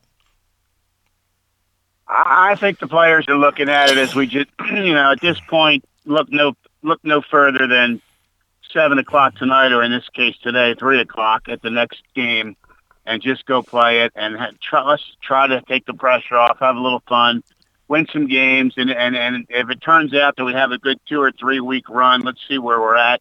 No one's no one in there, Craig, is talking about contending right now. I mean, oh, I know that. they just know they buried themselves and there's nothing left to do but play the game in front of you and the bigger picture hovering over all this is team management. What are they thinking? What are they going to do? Uh, i don't think a three game winning streak means everything. Is fine. And there's no reason to change things. So there still could be stuff coming. Well, Alex Cobb gets the start in the nightcap uh, for the Orioles. The Rays sending out Chris Archer in game one, as we mentioned, but uh, Matt Andriese in game two. Uh, now, Archer's a guy that in this ballpark, the Orioles have had success against as far as offensively, hitting home runs at least. Uh, so, again, hopefully they can get out there and score Hess some runs and make him feel a little bit more comfortable. I'm sure if they get an early lead, maybe he goes out there. Uh, you, you know what the adrenaline's going to be like. Maybe he just goes out there and kind of settles in a little bit. uh, that'd be an ideal scenario you know get four or five early runs and let him let him settle in i'm not sure how long they'll let him pitch three days rest he hasn't thrown over a 100 in any of his Norfolk starts. I think he's been going 85, 90, 95-ish. So that's probably the range they'll take him if he's pitching well. All right. Maybe he gets some. Maybe he gets some five or something like that. Well, Steve Melewski of MASN Sports and MASNsports.com, I appreciate the time, and we'll see you out at the ballpark a little later on today. You got it, Craig. Have a good one. All right. That's Steve Melewski. A little thought on the Orioles and uh, some thought on Chris Tillman number one. And I think this thing just has us all baffled in terms of you, you have to figure that if it's not mechanical in nature, he's probably hurt. And if he's hurt, then you got to figure out where, why, and to try to do something about it. But I just cannot see them giving him the baseball again. Uh, you know, to start a game, uh, not not coming off the last two that we've seen. He, it, when when it looked like against the Tigers, maybe he had found something. So we'll wait and see. Uh, we're going to take a timeout now, and when we come back, we will hear from uh, a former national, Denard Span, who is uh, with the Tampa Bay Rays and playing the Orioles this weekend down at the yard. We'll hear from Denard and a little bit about playing with the Rays, a little bit about his career, and how much longer he may decide to play. We'll do that uh, when we come back, but we want to remind you that uh, what could be a better night than a night out at the ballpark with the Aberdeen Ironbirds? How about five nights at the ballpark to five sold out weekend games? That's right. To learn more about the Ironbirds' best ticket plan ever, get on the line and go to ironbirdsbaseball.com or call them on the phone 410 297 9292. We're back after this. May Madness is upon us, and the Johns Hopkins Blue Jays open the NCAA tournament Sunday, May 13th, when they face Georgetown at 5 p.m. at Homewood Field. The Big Ten champs are coming off a huge win over Maryland last week and are looking to start their run to the first NCAA championship the school has won since 2007. Johns Hopkins hosts Georgetown Sunday at 5. Get your tickets and find out more at hopkinsports.com. What could be better than a night out at the ballpark with the Aberdeen Ironbirds? How about five nights at the ballpark to five sold out weekend games? With the Ironbirds best ticket plan, you'll get to see fireworks, a national entertainment act, or a special guest appearance every game, while reaping the rewards of a season seat member like a unique giveaway and a priority access to playoff tickets and special events, all for just $50 a seat. For more information, go to ironbirdsbaseball.com or call 410 297 9292. That's 410 297 9292. You and your family don't want to miss out on the Ironbirds best ticket plan ever. Okay, so what do you get when you combine the Chick fil A Vanilla Ice Dream and their Simply Orange Juice? Well, introducing the all new Frosted Sunrise from our friends at Chick fil A Nottingham Square. It's perfect with breakfast, lunch, or dinner. Nothing refreshes like the Chick fil A Frosted Sunrise. And hey, if you prefer lemon, try the Frosted Lemonade. Don't forget to think about Chick fil A Nottingham Square as well for all of your catering needs, graduation parties coming up. Chick fil A Nottingham Square, 5198 Campbell Boulevard in the Nottingham Square Shopping Center. Get Memorial Day savings right now on over 1,300 new and used Toyotas, Chevys, SUVs, trucks, cars, minivans, etc. at Jerry's Auto Group. Up to $11,000 off every vehicle in stock, and plenty with financing as low as 0%. Have you been putting off getting a new or gently used vehicle? Well, it's May, and no better time to go test drive one than now. So head over to Jerry's Toyota on Bel Air Road and Jerry's Chevrolet and Mitsubishi on Joppa Road, and online at jerry'sit'saboutyou.com. Special financing with approved credit. Savings vary by model. Sale ends May 31st. Respect. It's more than a word. In the U.S. Army, it is one of our core values, earned through selfless service to our nation and making a difference both at home and abroad. On the Army team, respect is earned daily. And now, in addition to earning respect, you may earn up to $40,000 in bonuses if you qualify. To learn more, visit goarmy.com slash bonus or call 1-800-USA-ARMY. Paid for by the U.S. Army. KZ, Sari, the NFL chick KO from the Pressbox Fantasy and Reality Football Show. You can hear it by going to pressboxonline.com slash fantasy every Sunday morning from 10 a.m. to noon. And you can also check us out on facebook.com slash Pressbox Sports. We talk about college football. We talk about the NFL. We talk about the fantasy aspect. We talk about the reality aspect. And we talk about soccer, the, the other type of football. No, no, we don't. We don't? No, Never? no, Yeah, not really. Tennis? Nope. Rugby? nope. No, just No, football. just NFL football. football. College College football. football. Every Sunday morning, 10 a.m. to noon, Press Box Fantasy and Reality Football Show. When I think about things that have over delivered in my life, I think about blueberry pie Oreos, I think about the first Kingsman movie, and now I think about Hammer and Nails in the Owings Mills Metro Center. My first trip to the Ultimate Man Cave Nirvana blew me away. When I got there, I went to the back room. Oh, this is where the magic happens. I got my first ever manicure and pedicure treatment. It was so relaxing. I understand why a lot of guys actually fall asleep back there. The seat was custom crafted for my comfort. I had a flat screen in front of me with noise canceling headphones so I could watch whatever game I wanted to, and I was even sipping on a nice adult beverage. Then I went out and Tracy hooked me up with a really stylish haircut. She took care of me with the shampoo treatment, the hot steam towel. You can even get the close edge razor shave all at Hammer and Nails Owings Mills. Memberships are available. They make a great gift. On Mondays, you can rent out Hammer and Nails for your corporate event. Trust me when I tell you, this is an experience all guys must have. Hammer and Nails, grooming shop for guys, now open in the Owings Mills Metro Center. Welcome back to the Bat Around for this Saturday morning. We're with Denard Span of the Tampa Bay Rays, and uh, of course, a former national. And uh, good to see you again, pal. Ah, good to be seen. Uh, let me ask you this: uh, Kevin Cash in this situation, you know, with a with a, a, team that's got some veteran leadership, but also pretty much a young team. Uh, Im- impressions of the first month and a half of the season. Uh, yeah, I feel like we've uh, we've answered the bell pretty good. You know, we started the season off one and eight, um, couldn't catch any breaks, played some uh, some tough games against the Yankees and the Red Sox. I feel like our first 12 games out of eight of them were against those two teams, and um, but since then we've been playing better ball, and and uh, it's just been a, a, a, total team effort from everybody, and, and Cash has done a great job. Is it is it safe to say or, or accurate to say this is a pretty pesky team? For sure, yeah, I think so. Yeah, I think uh, you know there's, there's, not one guy that's going to kill you. I think we you know we're just a a collective group of guys that you know we're pesky. I'm um, going to have good at bats. I'm um, going to put the ball in play and put pressure on, on defenses. Uh, in terms of yourself, uh, you think back to the Nationals days.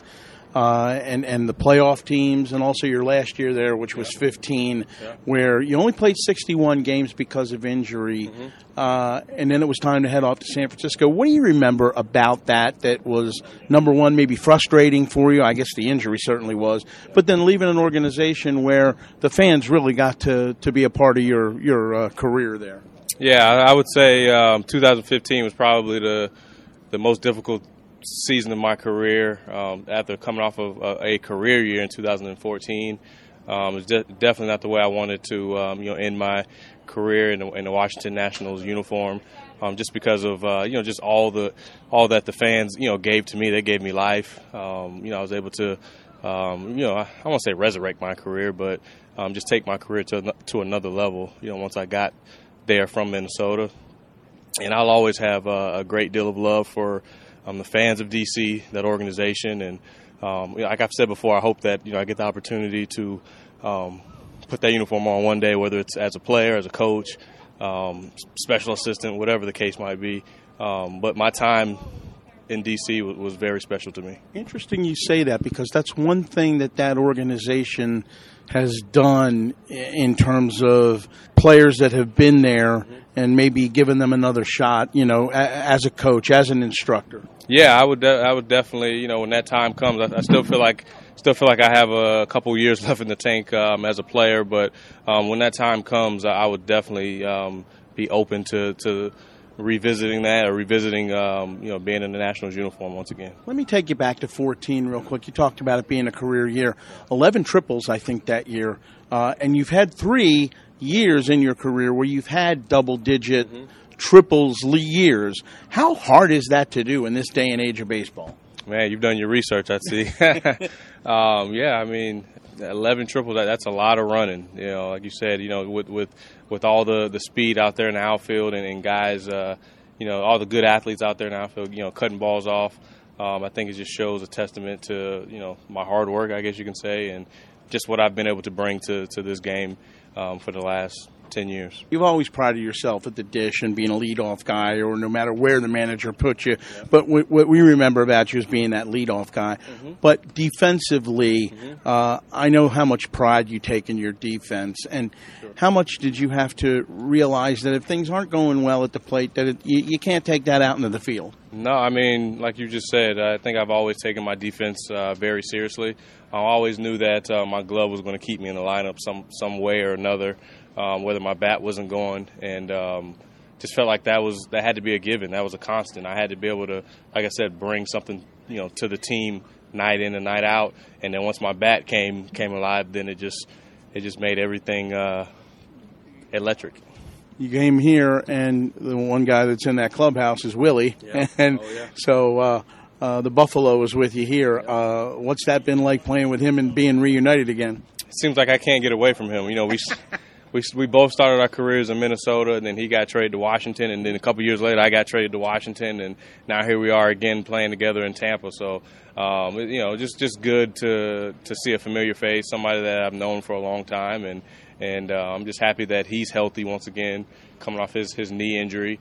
Um, but you know, he he he's a special player as well, and um, we'll always. I know, speaking for him, we'll always cherish our time in DC. I remember too, and and certainly with your history of being banged up and how hard you fight to get back into the lineup.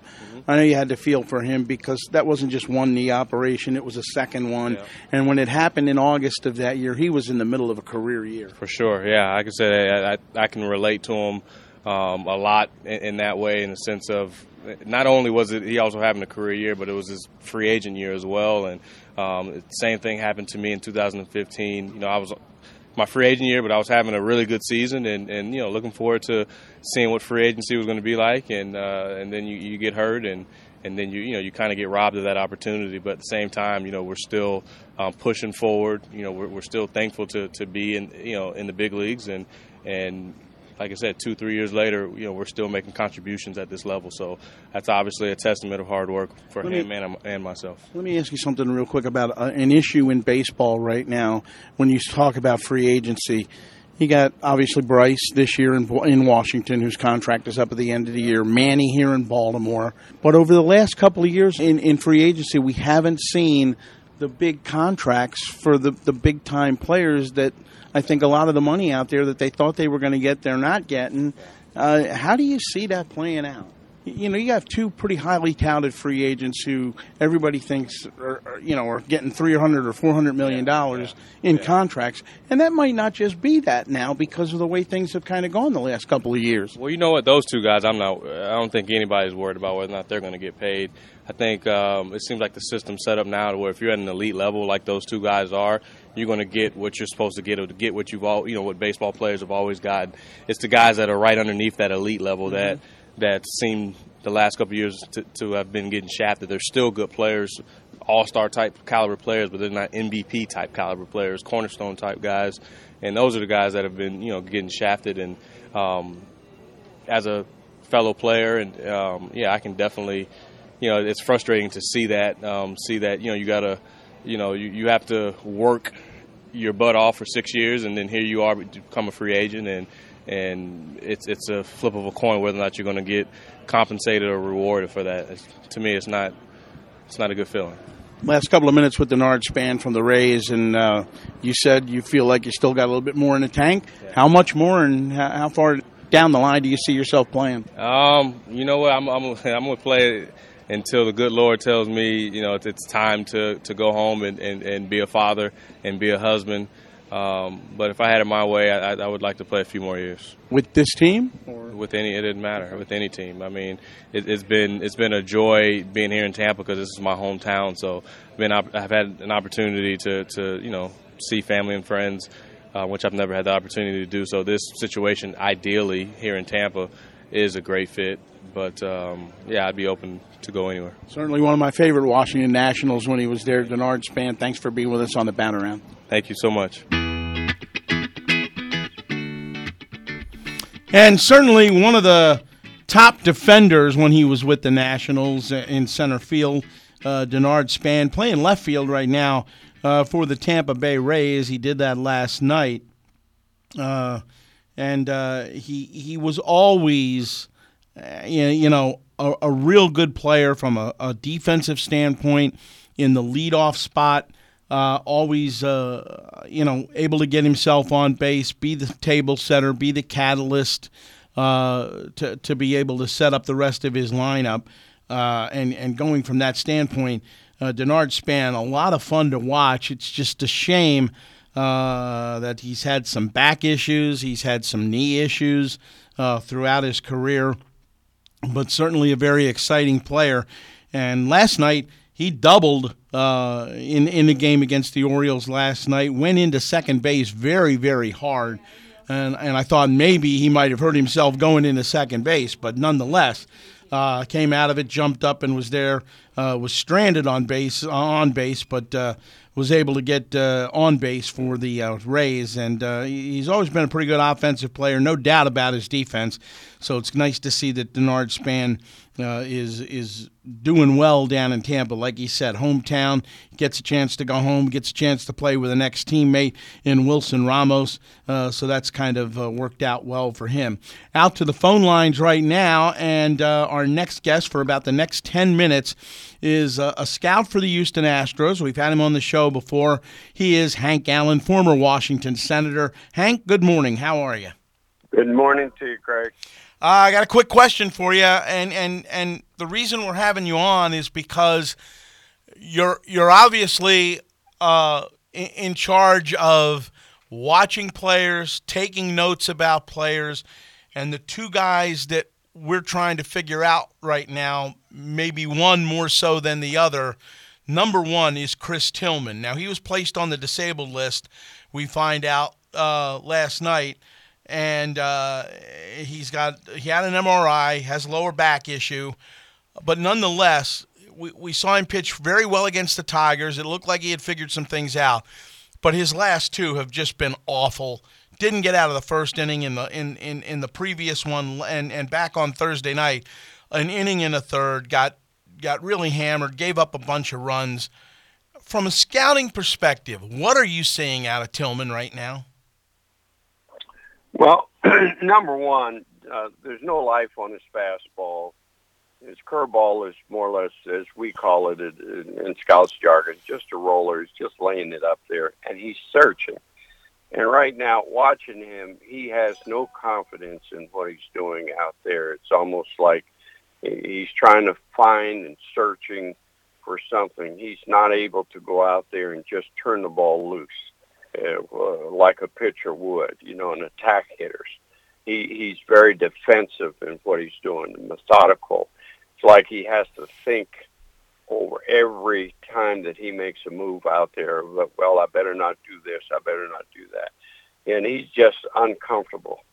And for me, I'd have a very difficult time if I had a call from my general manager and asked me, uh, Tillman's available. Would you have interest in him? I'd have to say no. Uh, he might come back and say to me, well, supposing, is there something we could do to correct this? I'd have to say he'd have to go back to the minors and start all over again mm-hmm. and, and work on to where he's confident what he's doing out there on the mound. Now, he says he's not injured. We have to believe that. And if they show that he has a back injury at this point in time, that may be the cause of for some of his problems.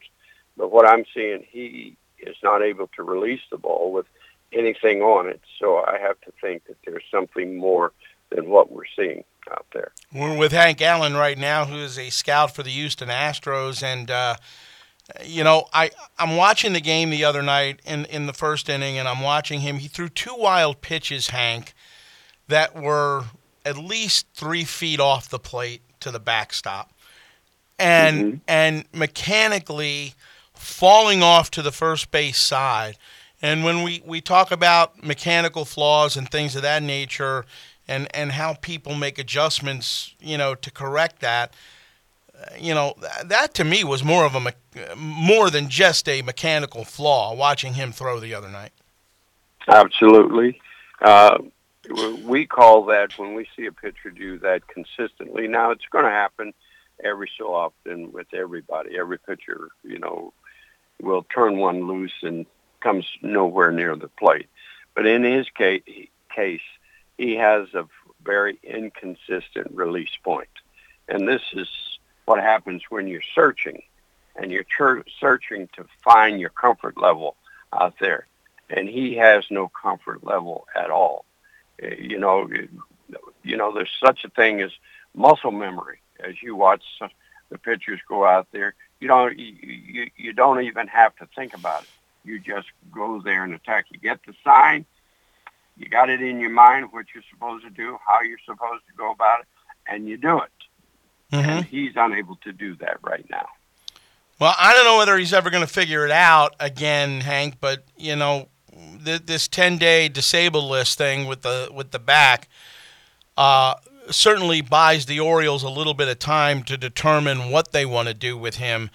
But I just cannot see him. I cannot see him getting the ball again unless he goes down to the minor leagues and and you know now that's one of the things this 10 day DL does is when he comes back he can go out on rehab assignments and if he throws three or four games down there and maybe figure something out then maybe you bring him back. But as it is right now I just can't see them handing him the baseball again. I, I, Craig, I I would have to agree with you. There's nothing wrong with going back to the minors, especially where you have an opportunity to work on something, and it gives the Orioles uh, an opportunity to replace him, not to put him on uh, display like that, where it's where it's uh, very difficult only for for not only for him, but it's difficult for the organization. It's difficult for the players to play behind him because as you're out there, you're on your heels and you say, gee whiz, ball one, ball two, ball three, a walk. Next guy up, same thing, same thing. then a base hit in the gap, three or four guys hit, hit one out. You're on your heels constantly and you're, you lose your focus in the game out there. So it would help everybody within the organization, players, him, everybody else. Now, I can remember, and I'll take you back, and you can remember, uh, he pitched for Toronto. And as a matter of fact, he passed this year in that plane crash. Uh, his name won't come to mind right now, real quick. But he's Oh, Roy Halladay? Roy Halladay. Yeah. Now he had trouble, and I can remember back years ago. He went all the way back to Class A to Dunedin when he was in Tor- Toronto's organization, and he was searching to find himself. I saw him pitch three or four ball games there.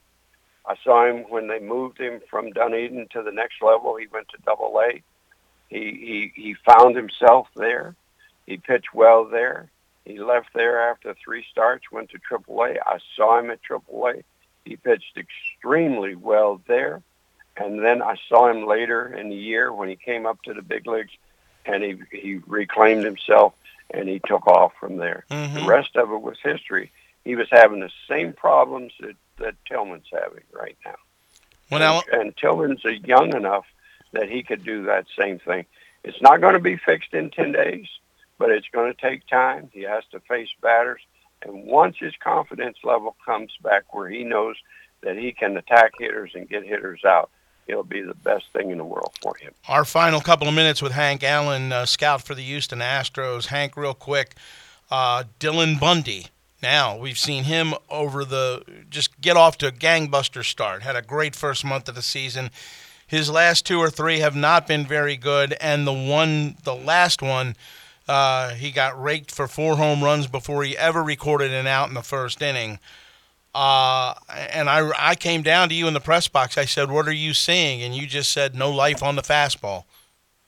That was that particular day, but now in his case, we have to see in his next start if if he presents himself in the same manner in this start coming up, then it's cause for concern.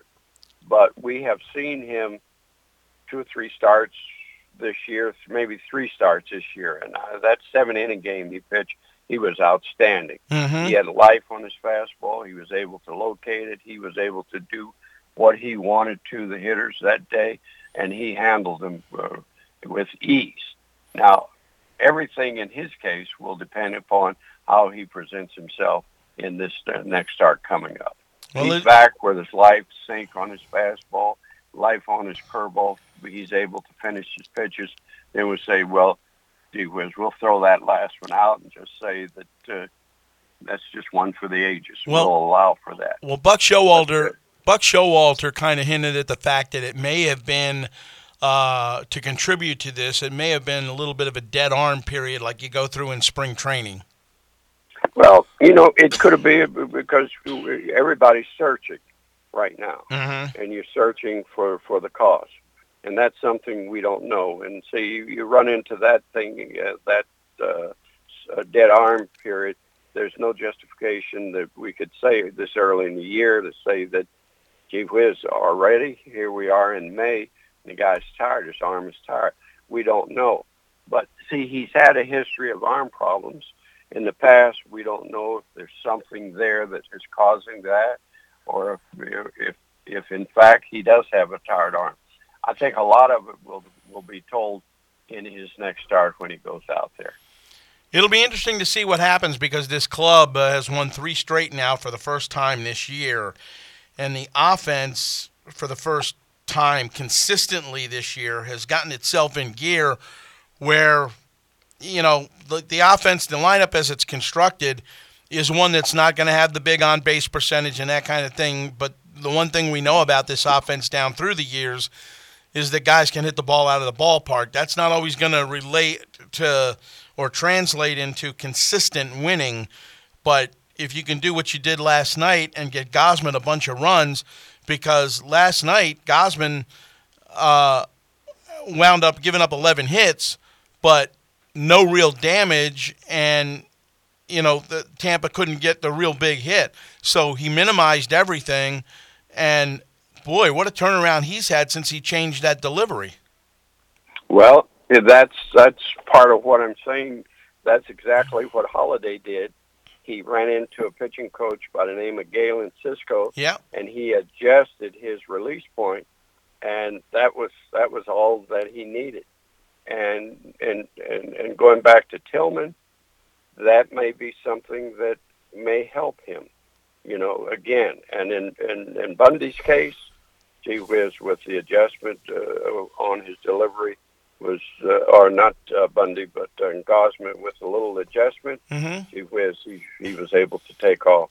I thought he pitched a well well pitched game last night.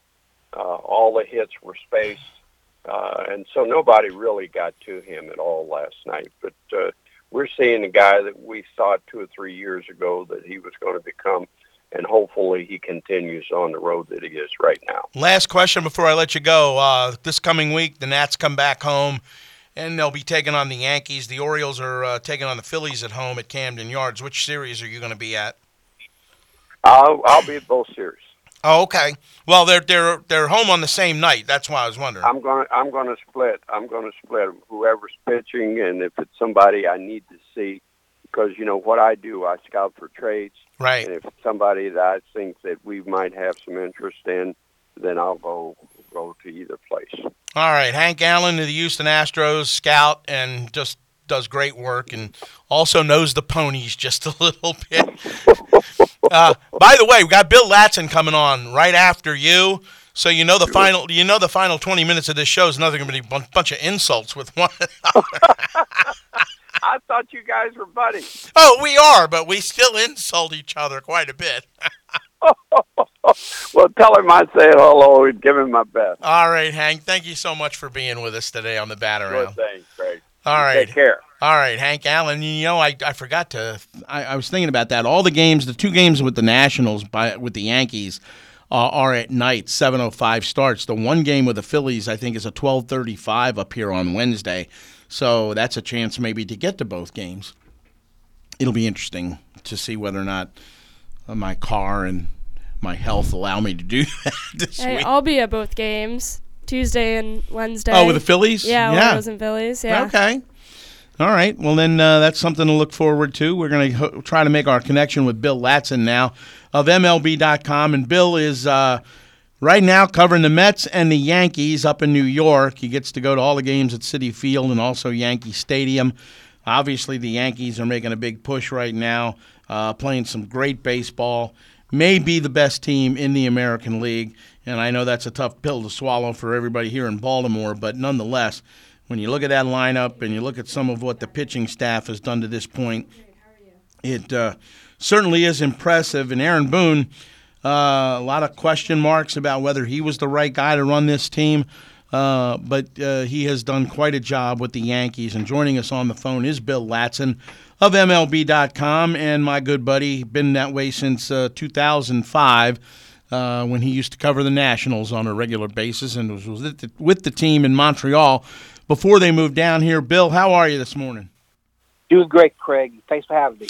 Uh, let, all right, let, us get the painful part of this out of the way first. By the way, I was just on with Hank Allen. You know, we just had him on because we were uh, we had him on to basically discuss uh, both Chris Tillman and also what he's seen from Dylan Bundy over the last two or three starts from Bundy, which haven't been that great. But we no. asked we asked him about Chris Tillman in particular, and and then when I got done the conversation, I said, by the way, I said I'm having Ladson on for the last 20 minutes of the show, and I said, so you know, Hank, there's going to be a bunch of insults thrown around. yeah, yeah, as always. As always, but he says hello and uh, to send you his best. So uh, hello from Hank Thank Allen. Thank you, Craig. All right, real quick now, you're covering a baseball team right now who you continually tweet to me and and and Facebook me and direct message me about how well they're playing. And that's the New York Yankees. And really, uh, you know, I look at the whole overall picture in six weeks and I say, here's a team that everybody thought with Aaron Boone being the new manager. Some people question that move. Right. But now that this offense has started to get into gear, the pitching's been good enough that really when you when you when you can throw up the amount of runs that they've thrown up during this last stretch, which has been really good, they're going to win a lot of ball games. I think so, Craig. I, I think what's so interesting is the young the young players they've been playing. Uh, Gleyber Torres, uh, uh, Andujar at third base. Mm-hmm. I mean, you know, in all my years of watching Yankee baseball, Craig, I've never, I don't recall the Yankees using so many young players at the same time. And yes, they had Jeter and Pettitte and Bernie Williams, but they also had a lot of veterans mixed in there too. So uh, this is very, very interesting. This is really a young team, and uh, I think they'll keep it up. Well, it's interesting because from a pitching standpoint, a lot of people were, were really questioning whether that starting staff was going to be good enough for them to to to, to really be a, a, true playoff contention team. We saw them go one game away from the World Series last year. I don't think necessarily the starting staff, while there may be some questions, a CC Sabathia, for example, uh, but nonetheless, overall, I think the starting rotation is good enough to compete.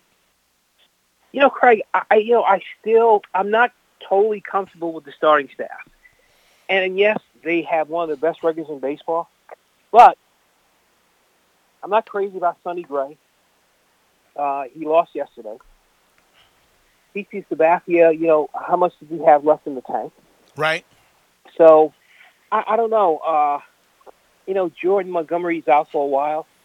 So, I mean, we, we got to, you know, I'm, I'm going to wait until the end of the season before I make, draw a conclusion regarding the rotation. Well, does, does that mean now that you're going to do this and, and, until you wait until the end of the season to draw a conclusion? Does that mean I've got four more months of – say one week, uh, you know, this Yankee team doesn't have what it takes to go all the way. Two, after they reel off five or six in a row, say, man, this Yankee team is the greatest thing since sliced bread. yeah, because, I mean, because I'm going to tell everybody right now, this is what my life with Bill Ladson is all about. Hey, man, the Yankees hey man, you know the Yankees. I've been following this team almost all my life. Well, that's your problem, not mine. and, and, I tell you though, um, I like to see them win with this young team. Um, it will be really, really good because all my life I've seen basically nothing but veterans. Yep. So um, it, it'd be nice to see them win with the farm. Well, I, I, I, go back to what you and I were talking about earlier this week on the phone, uh, and that's Chris Tillman and his struggles. Uh, they they put him on the disabled list last night after an MRI revealed some back issues, lower back issues. Mm-hmm. Uh, but yet, it, you know, at the same time, with everything we've seen out of him this year, and there's really only been one good start, and that was three starts ago against the Tigers. The two that followed, he didn't get out of the first inning in the first start, and then an inning and a third this past Thursday, giving up excuse me, a ton of runs and just getting beat around, not knowing where the ball is going to go. So Right. they play a doubleheader today against the Rays, and and it's a straight doubleheader, and it's a makeup from the rainout back in April, the first time Tampa was in town. And Right. Da- David Hess has been called up uh, from Norfolk, the AAA affiliate, who he is 24 years old. He was their fifth round draft pick in 14 out of Tennessee Tech. And so far this year, he's 2 and 0, a 2.12 ERA, a 1.08 WHIP, and opponent's batting average against is a 189. So if any, but he's but he is pitching on three three days rest. They put him in a little bit of tough situation that way, and making his major league debut against Chris Archer today. So Yeah. it'll it'll be interesting to see what he has, and it'll be interesting to see though with those numbers at AAA. There's no question he deserves to be up here and get it get a look, especially when you have a guy like Tillman pitching the way he's pitching. You know what though, Craig? You, you got to give not only him a chance, but I think you got to look into the future when it comes to the Orioles, because with the record they have, I I think you have to clean house. I really do. I think you have to trade your veterans, the, the Machados, um, the the uh, the Adam Joneses of the world. See if you can trade them for some great prospects. Because right now, I mean, I don't have to tell you this. I know you and your fans know this, that the Orioles don't have a farm system right now. And, and I think they need to trade their veterans right now. I think so. I really believe that. So, uh, Well, it'll be interesting to see. I don't think you're going to get as much from Machado right now as you would as you're closer to the deadline and teams really become interested because they feel like if they add a piece like Machado, they can make a push themselves to get themselves in the playoffs and maybe win a World Series. Uh, Right. Jonathan Schoop still has a year on, left on his contract. Uh, there, there's no question about it. You got a young catcher in the wings in Chance Sisco. He had a home run last night. Uh, we'll we'll see how his progression goes. But you're right. To a large degree, this team has got to get younger. And and and as you always like to say, and I disagree with you a lot of times on this about playing the kids. Uh, Mhm. But in this particular instance, I could certainly see why you'd say that. yeah, I mean, because, you know, we, we saw it with the Nationals. I mean, the Nationals had a, you know, they started, when they first came to D.C., they started out with a, with a veteran squad. And then it, they started to, they started to be horrible. And then, you know, they, they brought in, you know, Mike Rizzo, and he turned things around by improving the farm system, you know, and bringing in all these kids. And it worked. We saw it work. Yeah. And I think the, I think the Orioles should do the same thing. Well, and the other thing is you, you you have a situation in Baltimore where both Dan Duquette and also uh, Buck Showalter are in the last year of their contract. So it, That's unfortunate. you know, and and and unfortunately, you know, especially when it comes to Buck, in my you know instance, I think we know what kind of a manager he is and how respected he is throughout the game. It's, eh, but I also think deep down, I think he'd like to run a club. So from that standpoint, you know, does that mean Duquette's out? Does that mean Buck goes to the front office? What's that mean for Brady Anderson? These are all all questions that have to be answered between now and the time next year rolls around. And to be honest with you, Craig, it should be answered now. Yes. Because I mean, I mean, why why are you going to wait until the All Star break or even the end of the season? Do it now. Well, and that's Make the other, that's the now. other that's the other point about it is especially when it comes to Duquette is if you know he's not coming back or and most people don't think he'll be back. Right. If you don't think he's coming back, why would you let him be the one making the decisions on the future in terms of any trades or anything like that between now and the deadline uh, that may happen with Machado or Jones for that matter or anybody else? Y- Mhm. y- you know, if he's not going to be the one to be here long term. Right, right. I tell you, Andrew Jones. I mean, excuse me, Adam Jones is the interesting one because he has a no trade clause, Right. and it'll be interesting to see if he would accept the trade to a contender. Well, I think he would. He's he's I all, think he would. he's told us flat out that it's not about the money, and and I hear that a lot, and I always say, look, I know what he said, but you can guarantee it's always all about the money. but to Adam's defense on that, he wants to win as well, and anybody that's ar- anybody that's around Adam Jones, and I know you interviewed him in length up in New York. Uh, I, I really believe that money really is a kind of a secondary thing to winning, and I think no matter what the money is, if he knows he can go to somewhere where he can win or where he feels he can win, or if he feels like still the Orioles present him that opportunity with the right decisions, then maybe he stays here. If not, I think he's gone. You know what? I have to believe the way the team's going. I believe he's gone, Craig. And you know what? I, I believe talking to Andrew Jones, excuse me, I keep calling Andrew Jones, Adam Jones. I really believe that winning is top priority for this guy. I really believe that, and uh, I think that's was what that's what's going to boil down to uh, by the trade deadline. So we'll see what happens. All right. Now, the other thing you're working on right now with the All Star game being in D.C. is you have had the opportunity to interview uh, a lot of ex nationals and a lot of guys from the first year the team was in D.C. coming Sure. from Montreal, which was 2005. Tell us what you're working on. Yes, uh, I'm working on the Where Are They Now piece on the 2005 Nationals, and I spoke to uh, Jim Bowden, the, the former GM, Vinny Castilla, John Patterson, Livan Hernandez, uh, many, many, many more people. Uh, you know, Jose Vidro. I mean, it was like almost to me. Like old home about- week.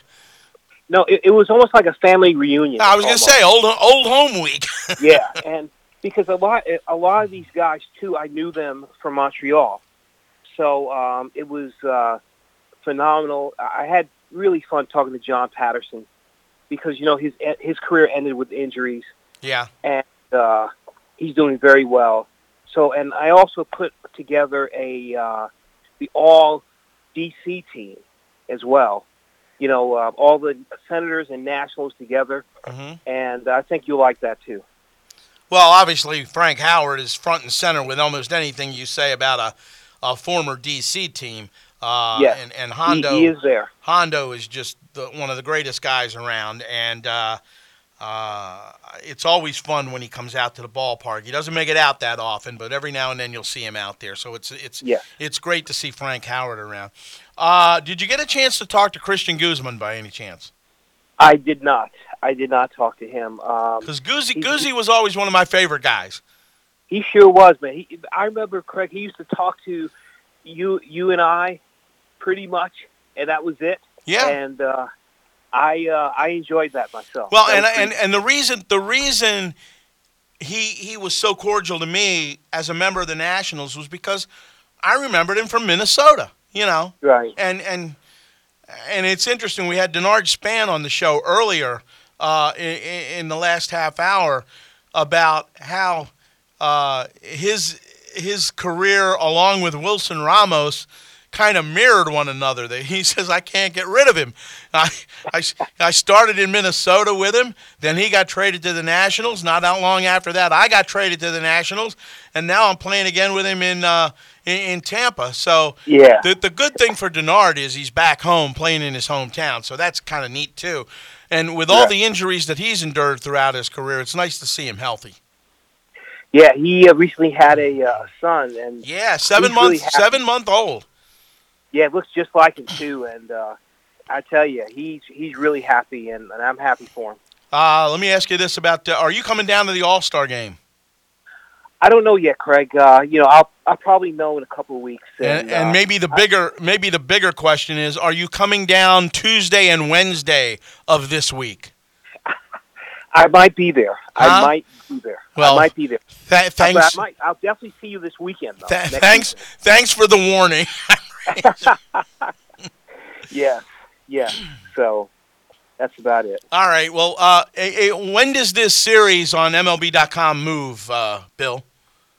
Well, this um, it's supposed to be right before the All Star break, so I- I'm I'm assuming it's maybe like a couple of weeks before. So we'll see what happens. All right. Well, for all Nationals fans who are going to be obviously interested in number one going to the All Star game, and the three or four days leading up to, which is a week of celebration of the game of baseball, as Cal Ripken used to say.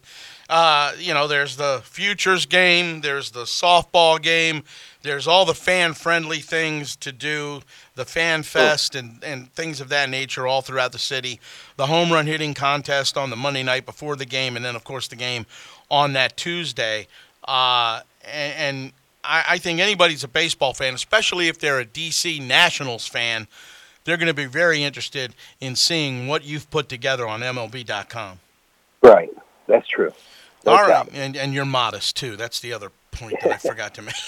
Bill Ladson of MLB.com. Thanks so much for being with us, giving us your thoughts on the Yankees, and uh, we know the Orioles are not going to be in the playoffs this year, or at least we don't expect them to turn it around. Uh, so this year you got me, and uh, I'll continue to hate you online for all your Yankee posts, and we'll just pick it up and go from there. Okay. You got it, Craig. Thanks for having me. All right, Bill Ladson of MLB.com. We're going to take our final break and then come back and wrap up the show. But we want to remind everyone that May Madness is upon us, and that means the NCAA lacrosse tournament tomorrow, May the 13th, when uh, Johns Hopkins, the Blue Jays, take on Georgetown. Five o'clock start time at Homewood Field.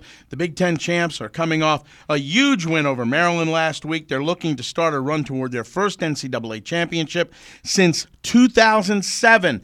Johns Hopkins hosting Georgetown tomorrow at 5. Get your tickets and find out more at hopkinsports.com. We'll be back right after this. Respect. It's more than a word. In the U.S. Army, it is one of our core values, earned through selfless service to our nation and making a difference both at home and abroad. On the Army team, respect is earned daily. And now, in addition to earning respect, you may earn up to $40,000 in bonuses if you qualify. To learn more, visit goarmy.com slash bonus or call 1-800-USA-ARMY. Paid for by the U.S. Army.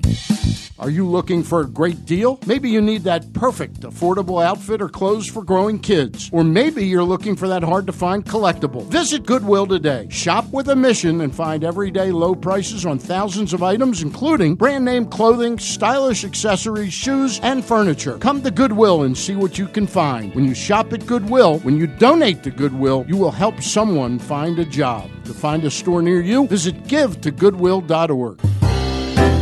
When I think about things that have over delivered in my life, I think about blueberry pie Oreos, I think about the first Kingsman movie, and now I think about Hammer and Nails in the Owings Mills Metro Center. My first trip to the Ultimate Man Cave Nirvana blew me away. When I got there, I went to the back room. Oh, this is where the magic happens. I got my first ever manicure and pedicure treatment. It was so relaxing. I understand why a lot of guys actually fall asleep back there. The seat was custom crafted for my comfort. I had a flat screen in front of me with noise canceling headphones so I could watch whatever game I wanted to, and I was even sipping on a nice adult beverage. Then I went out, and Tracy hooked me up with a really stylish haircut. She took care of me with the shampoo treatment, the hot steam towel. You can even get the close edge razor shave, all at Hammer and Nails Owings Mills. Memberships are available. They make a great gift. On Mondays, you can rent out Hammer and Nails for your corporate event. Trust me when I tell you, this is an experience all guys must have. Hammer and Nails, grooming shop for guys, now open in the Owings Mills Metro Center. Matt, we normally come on here and tell everyone go listen to Section 336 and just to take our advice to go listen to 336. Instead of us telling you why we're awesome, let's have other people tell you why we're awesome. This person says definitely a bunch of Oriole fans who just want to be able to buy playoff tickets. Section 336 is the greatest Baltimore Orioles podcast around. Look forward to listening every week. These guys are coconuts, and if that's not enough reason to listen, they are a great listen if you want Orioles talk, even during the offseason. If you're lucky, they might even talk about the Ravens. Josh, Matt, and Bert are a must listen every week. Check Section 336 out for yourself on iTunes or wherever you get your podcasts. Arena football is back in Charm City. The Baltimore Brigade, presented by MedStar Health, return for another season of football action at Royal Farms Arena. Tickets start as low as $14, and they're available at baltimorebrigade.com or by calling 667 930 0200. The latest edition of Press Box is available now. On the cover, Bo Smolka looks at the final NFL draft for Ozzie Newsome as Ravens general manager and how he's built the franchise over the last two decades. Additionally, what does the future hold for UMBC after their historic NCAA tournament win over Virginia? Press Box is available for free at over 500 area locations, including 60 Royal Farm stores. You can also find the entire edition as well as the best daily coverage of the Orioles, Ravens, and Terps at PressBoxOnline.com.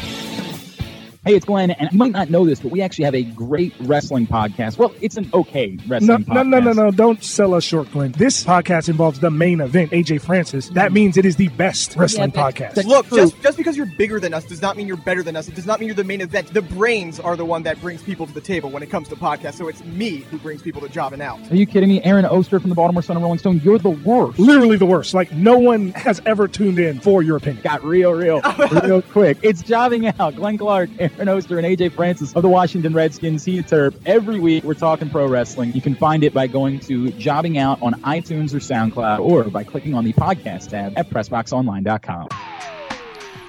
Now I know Aaron Oster. Okay, work with him in D.C.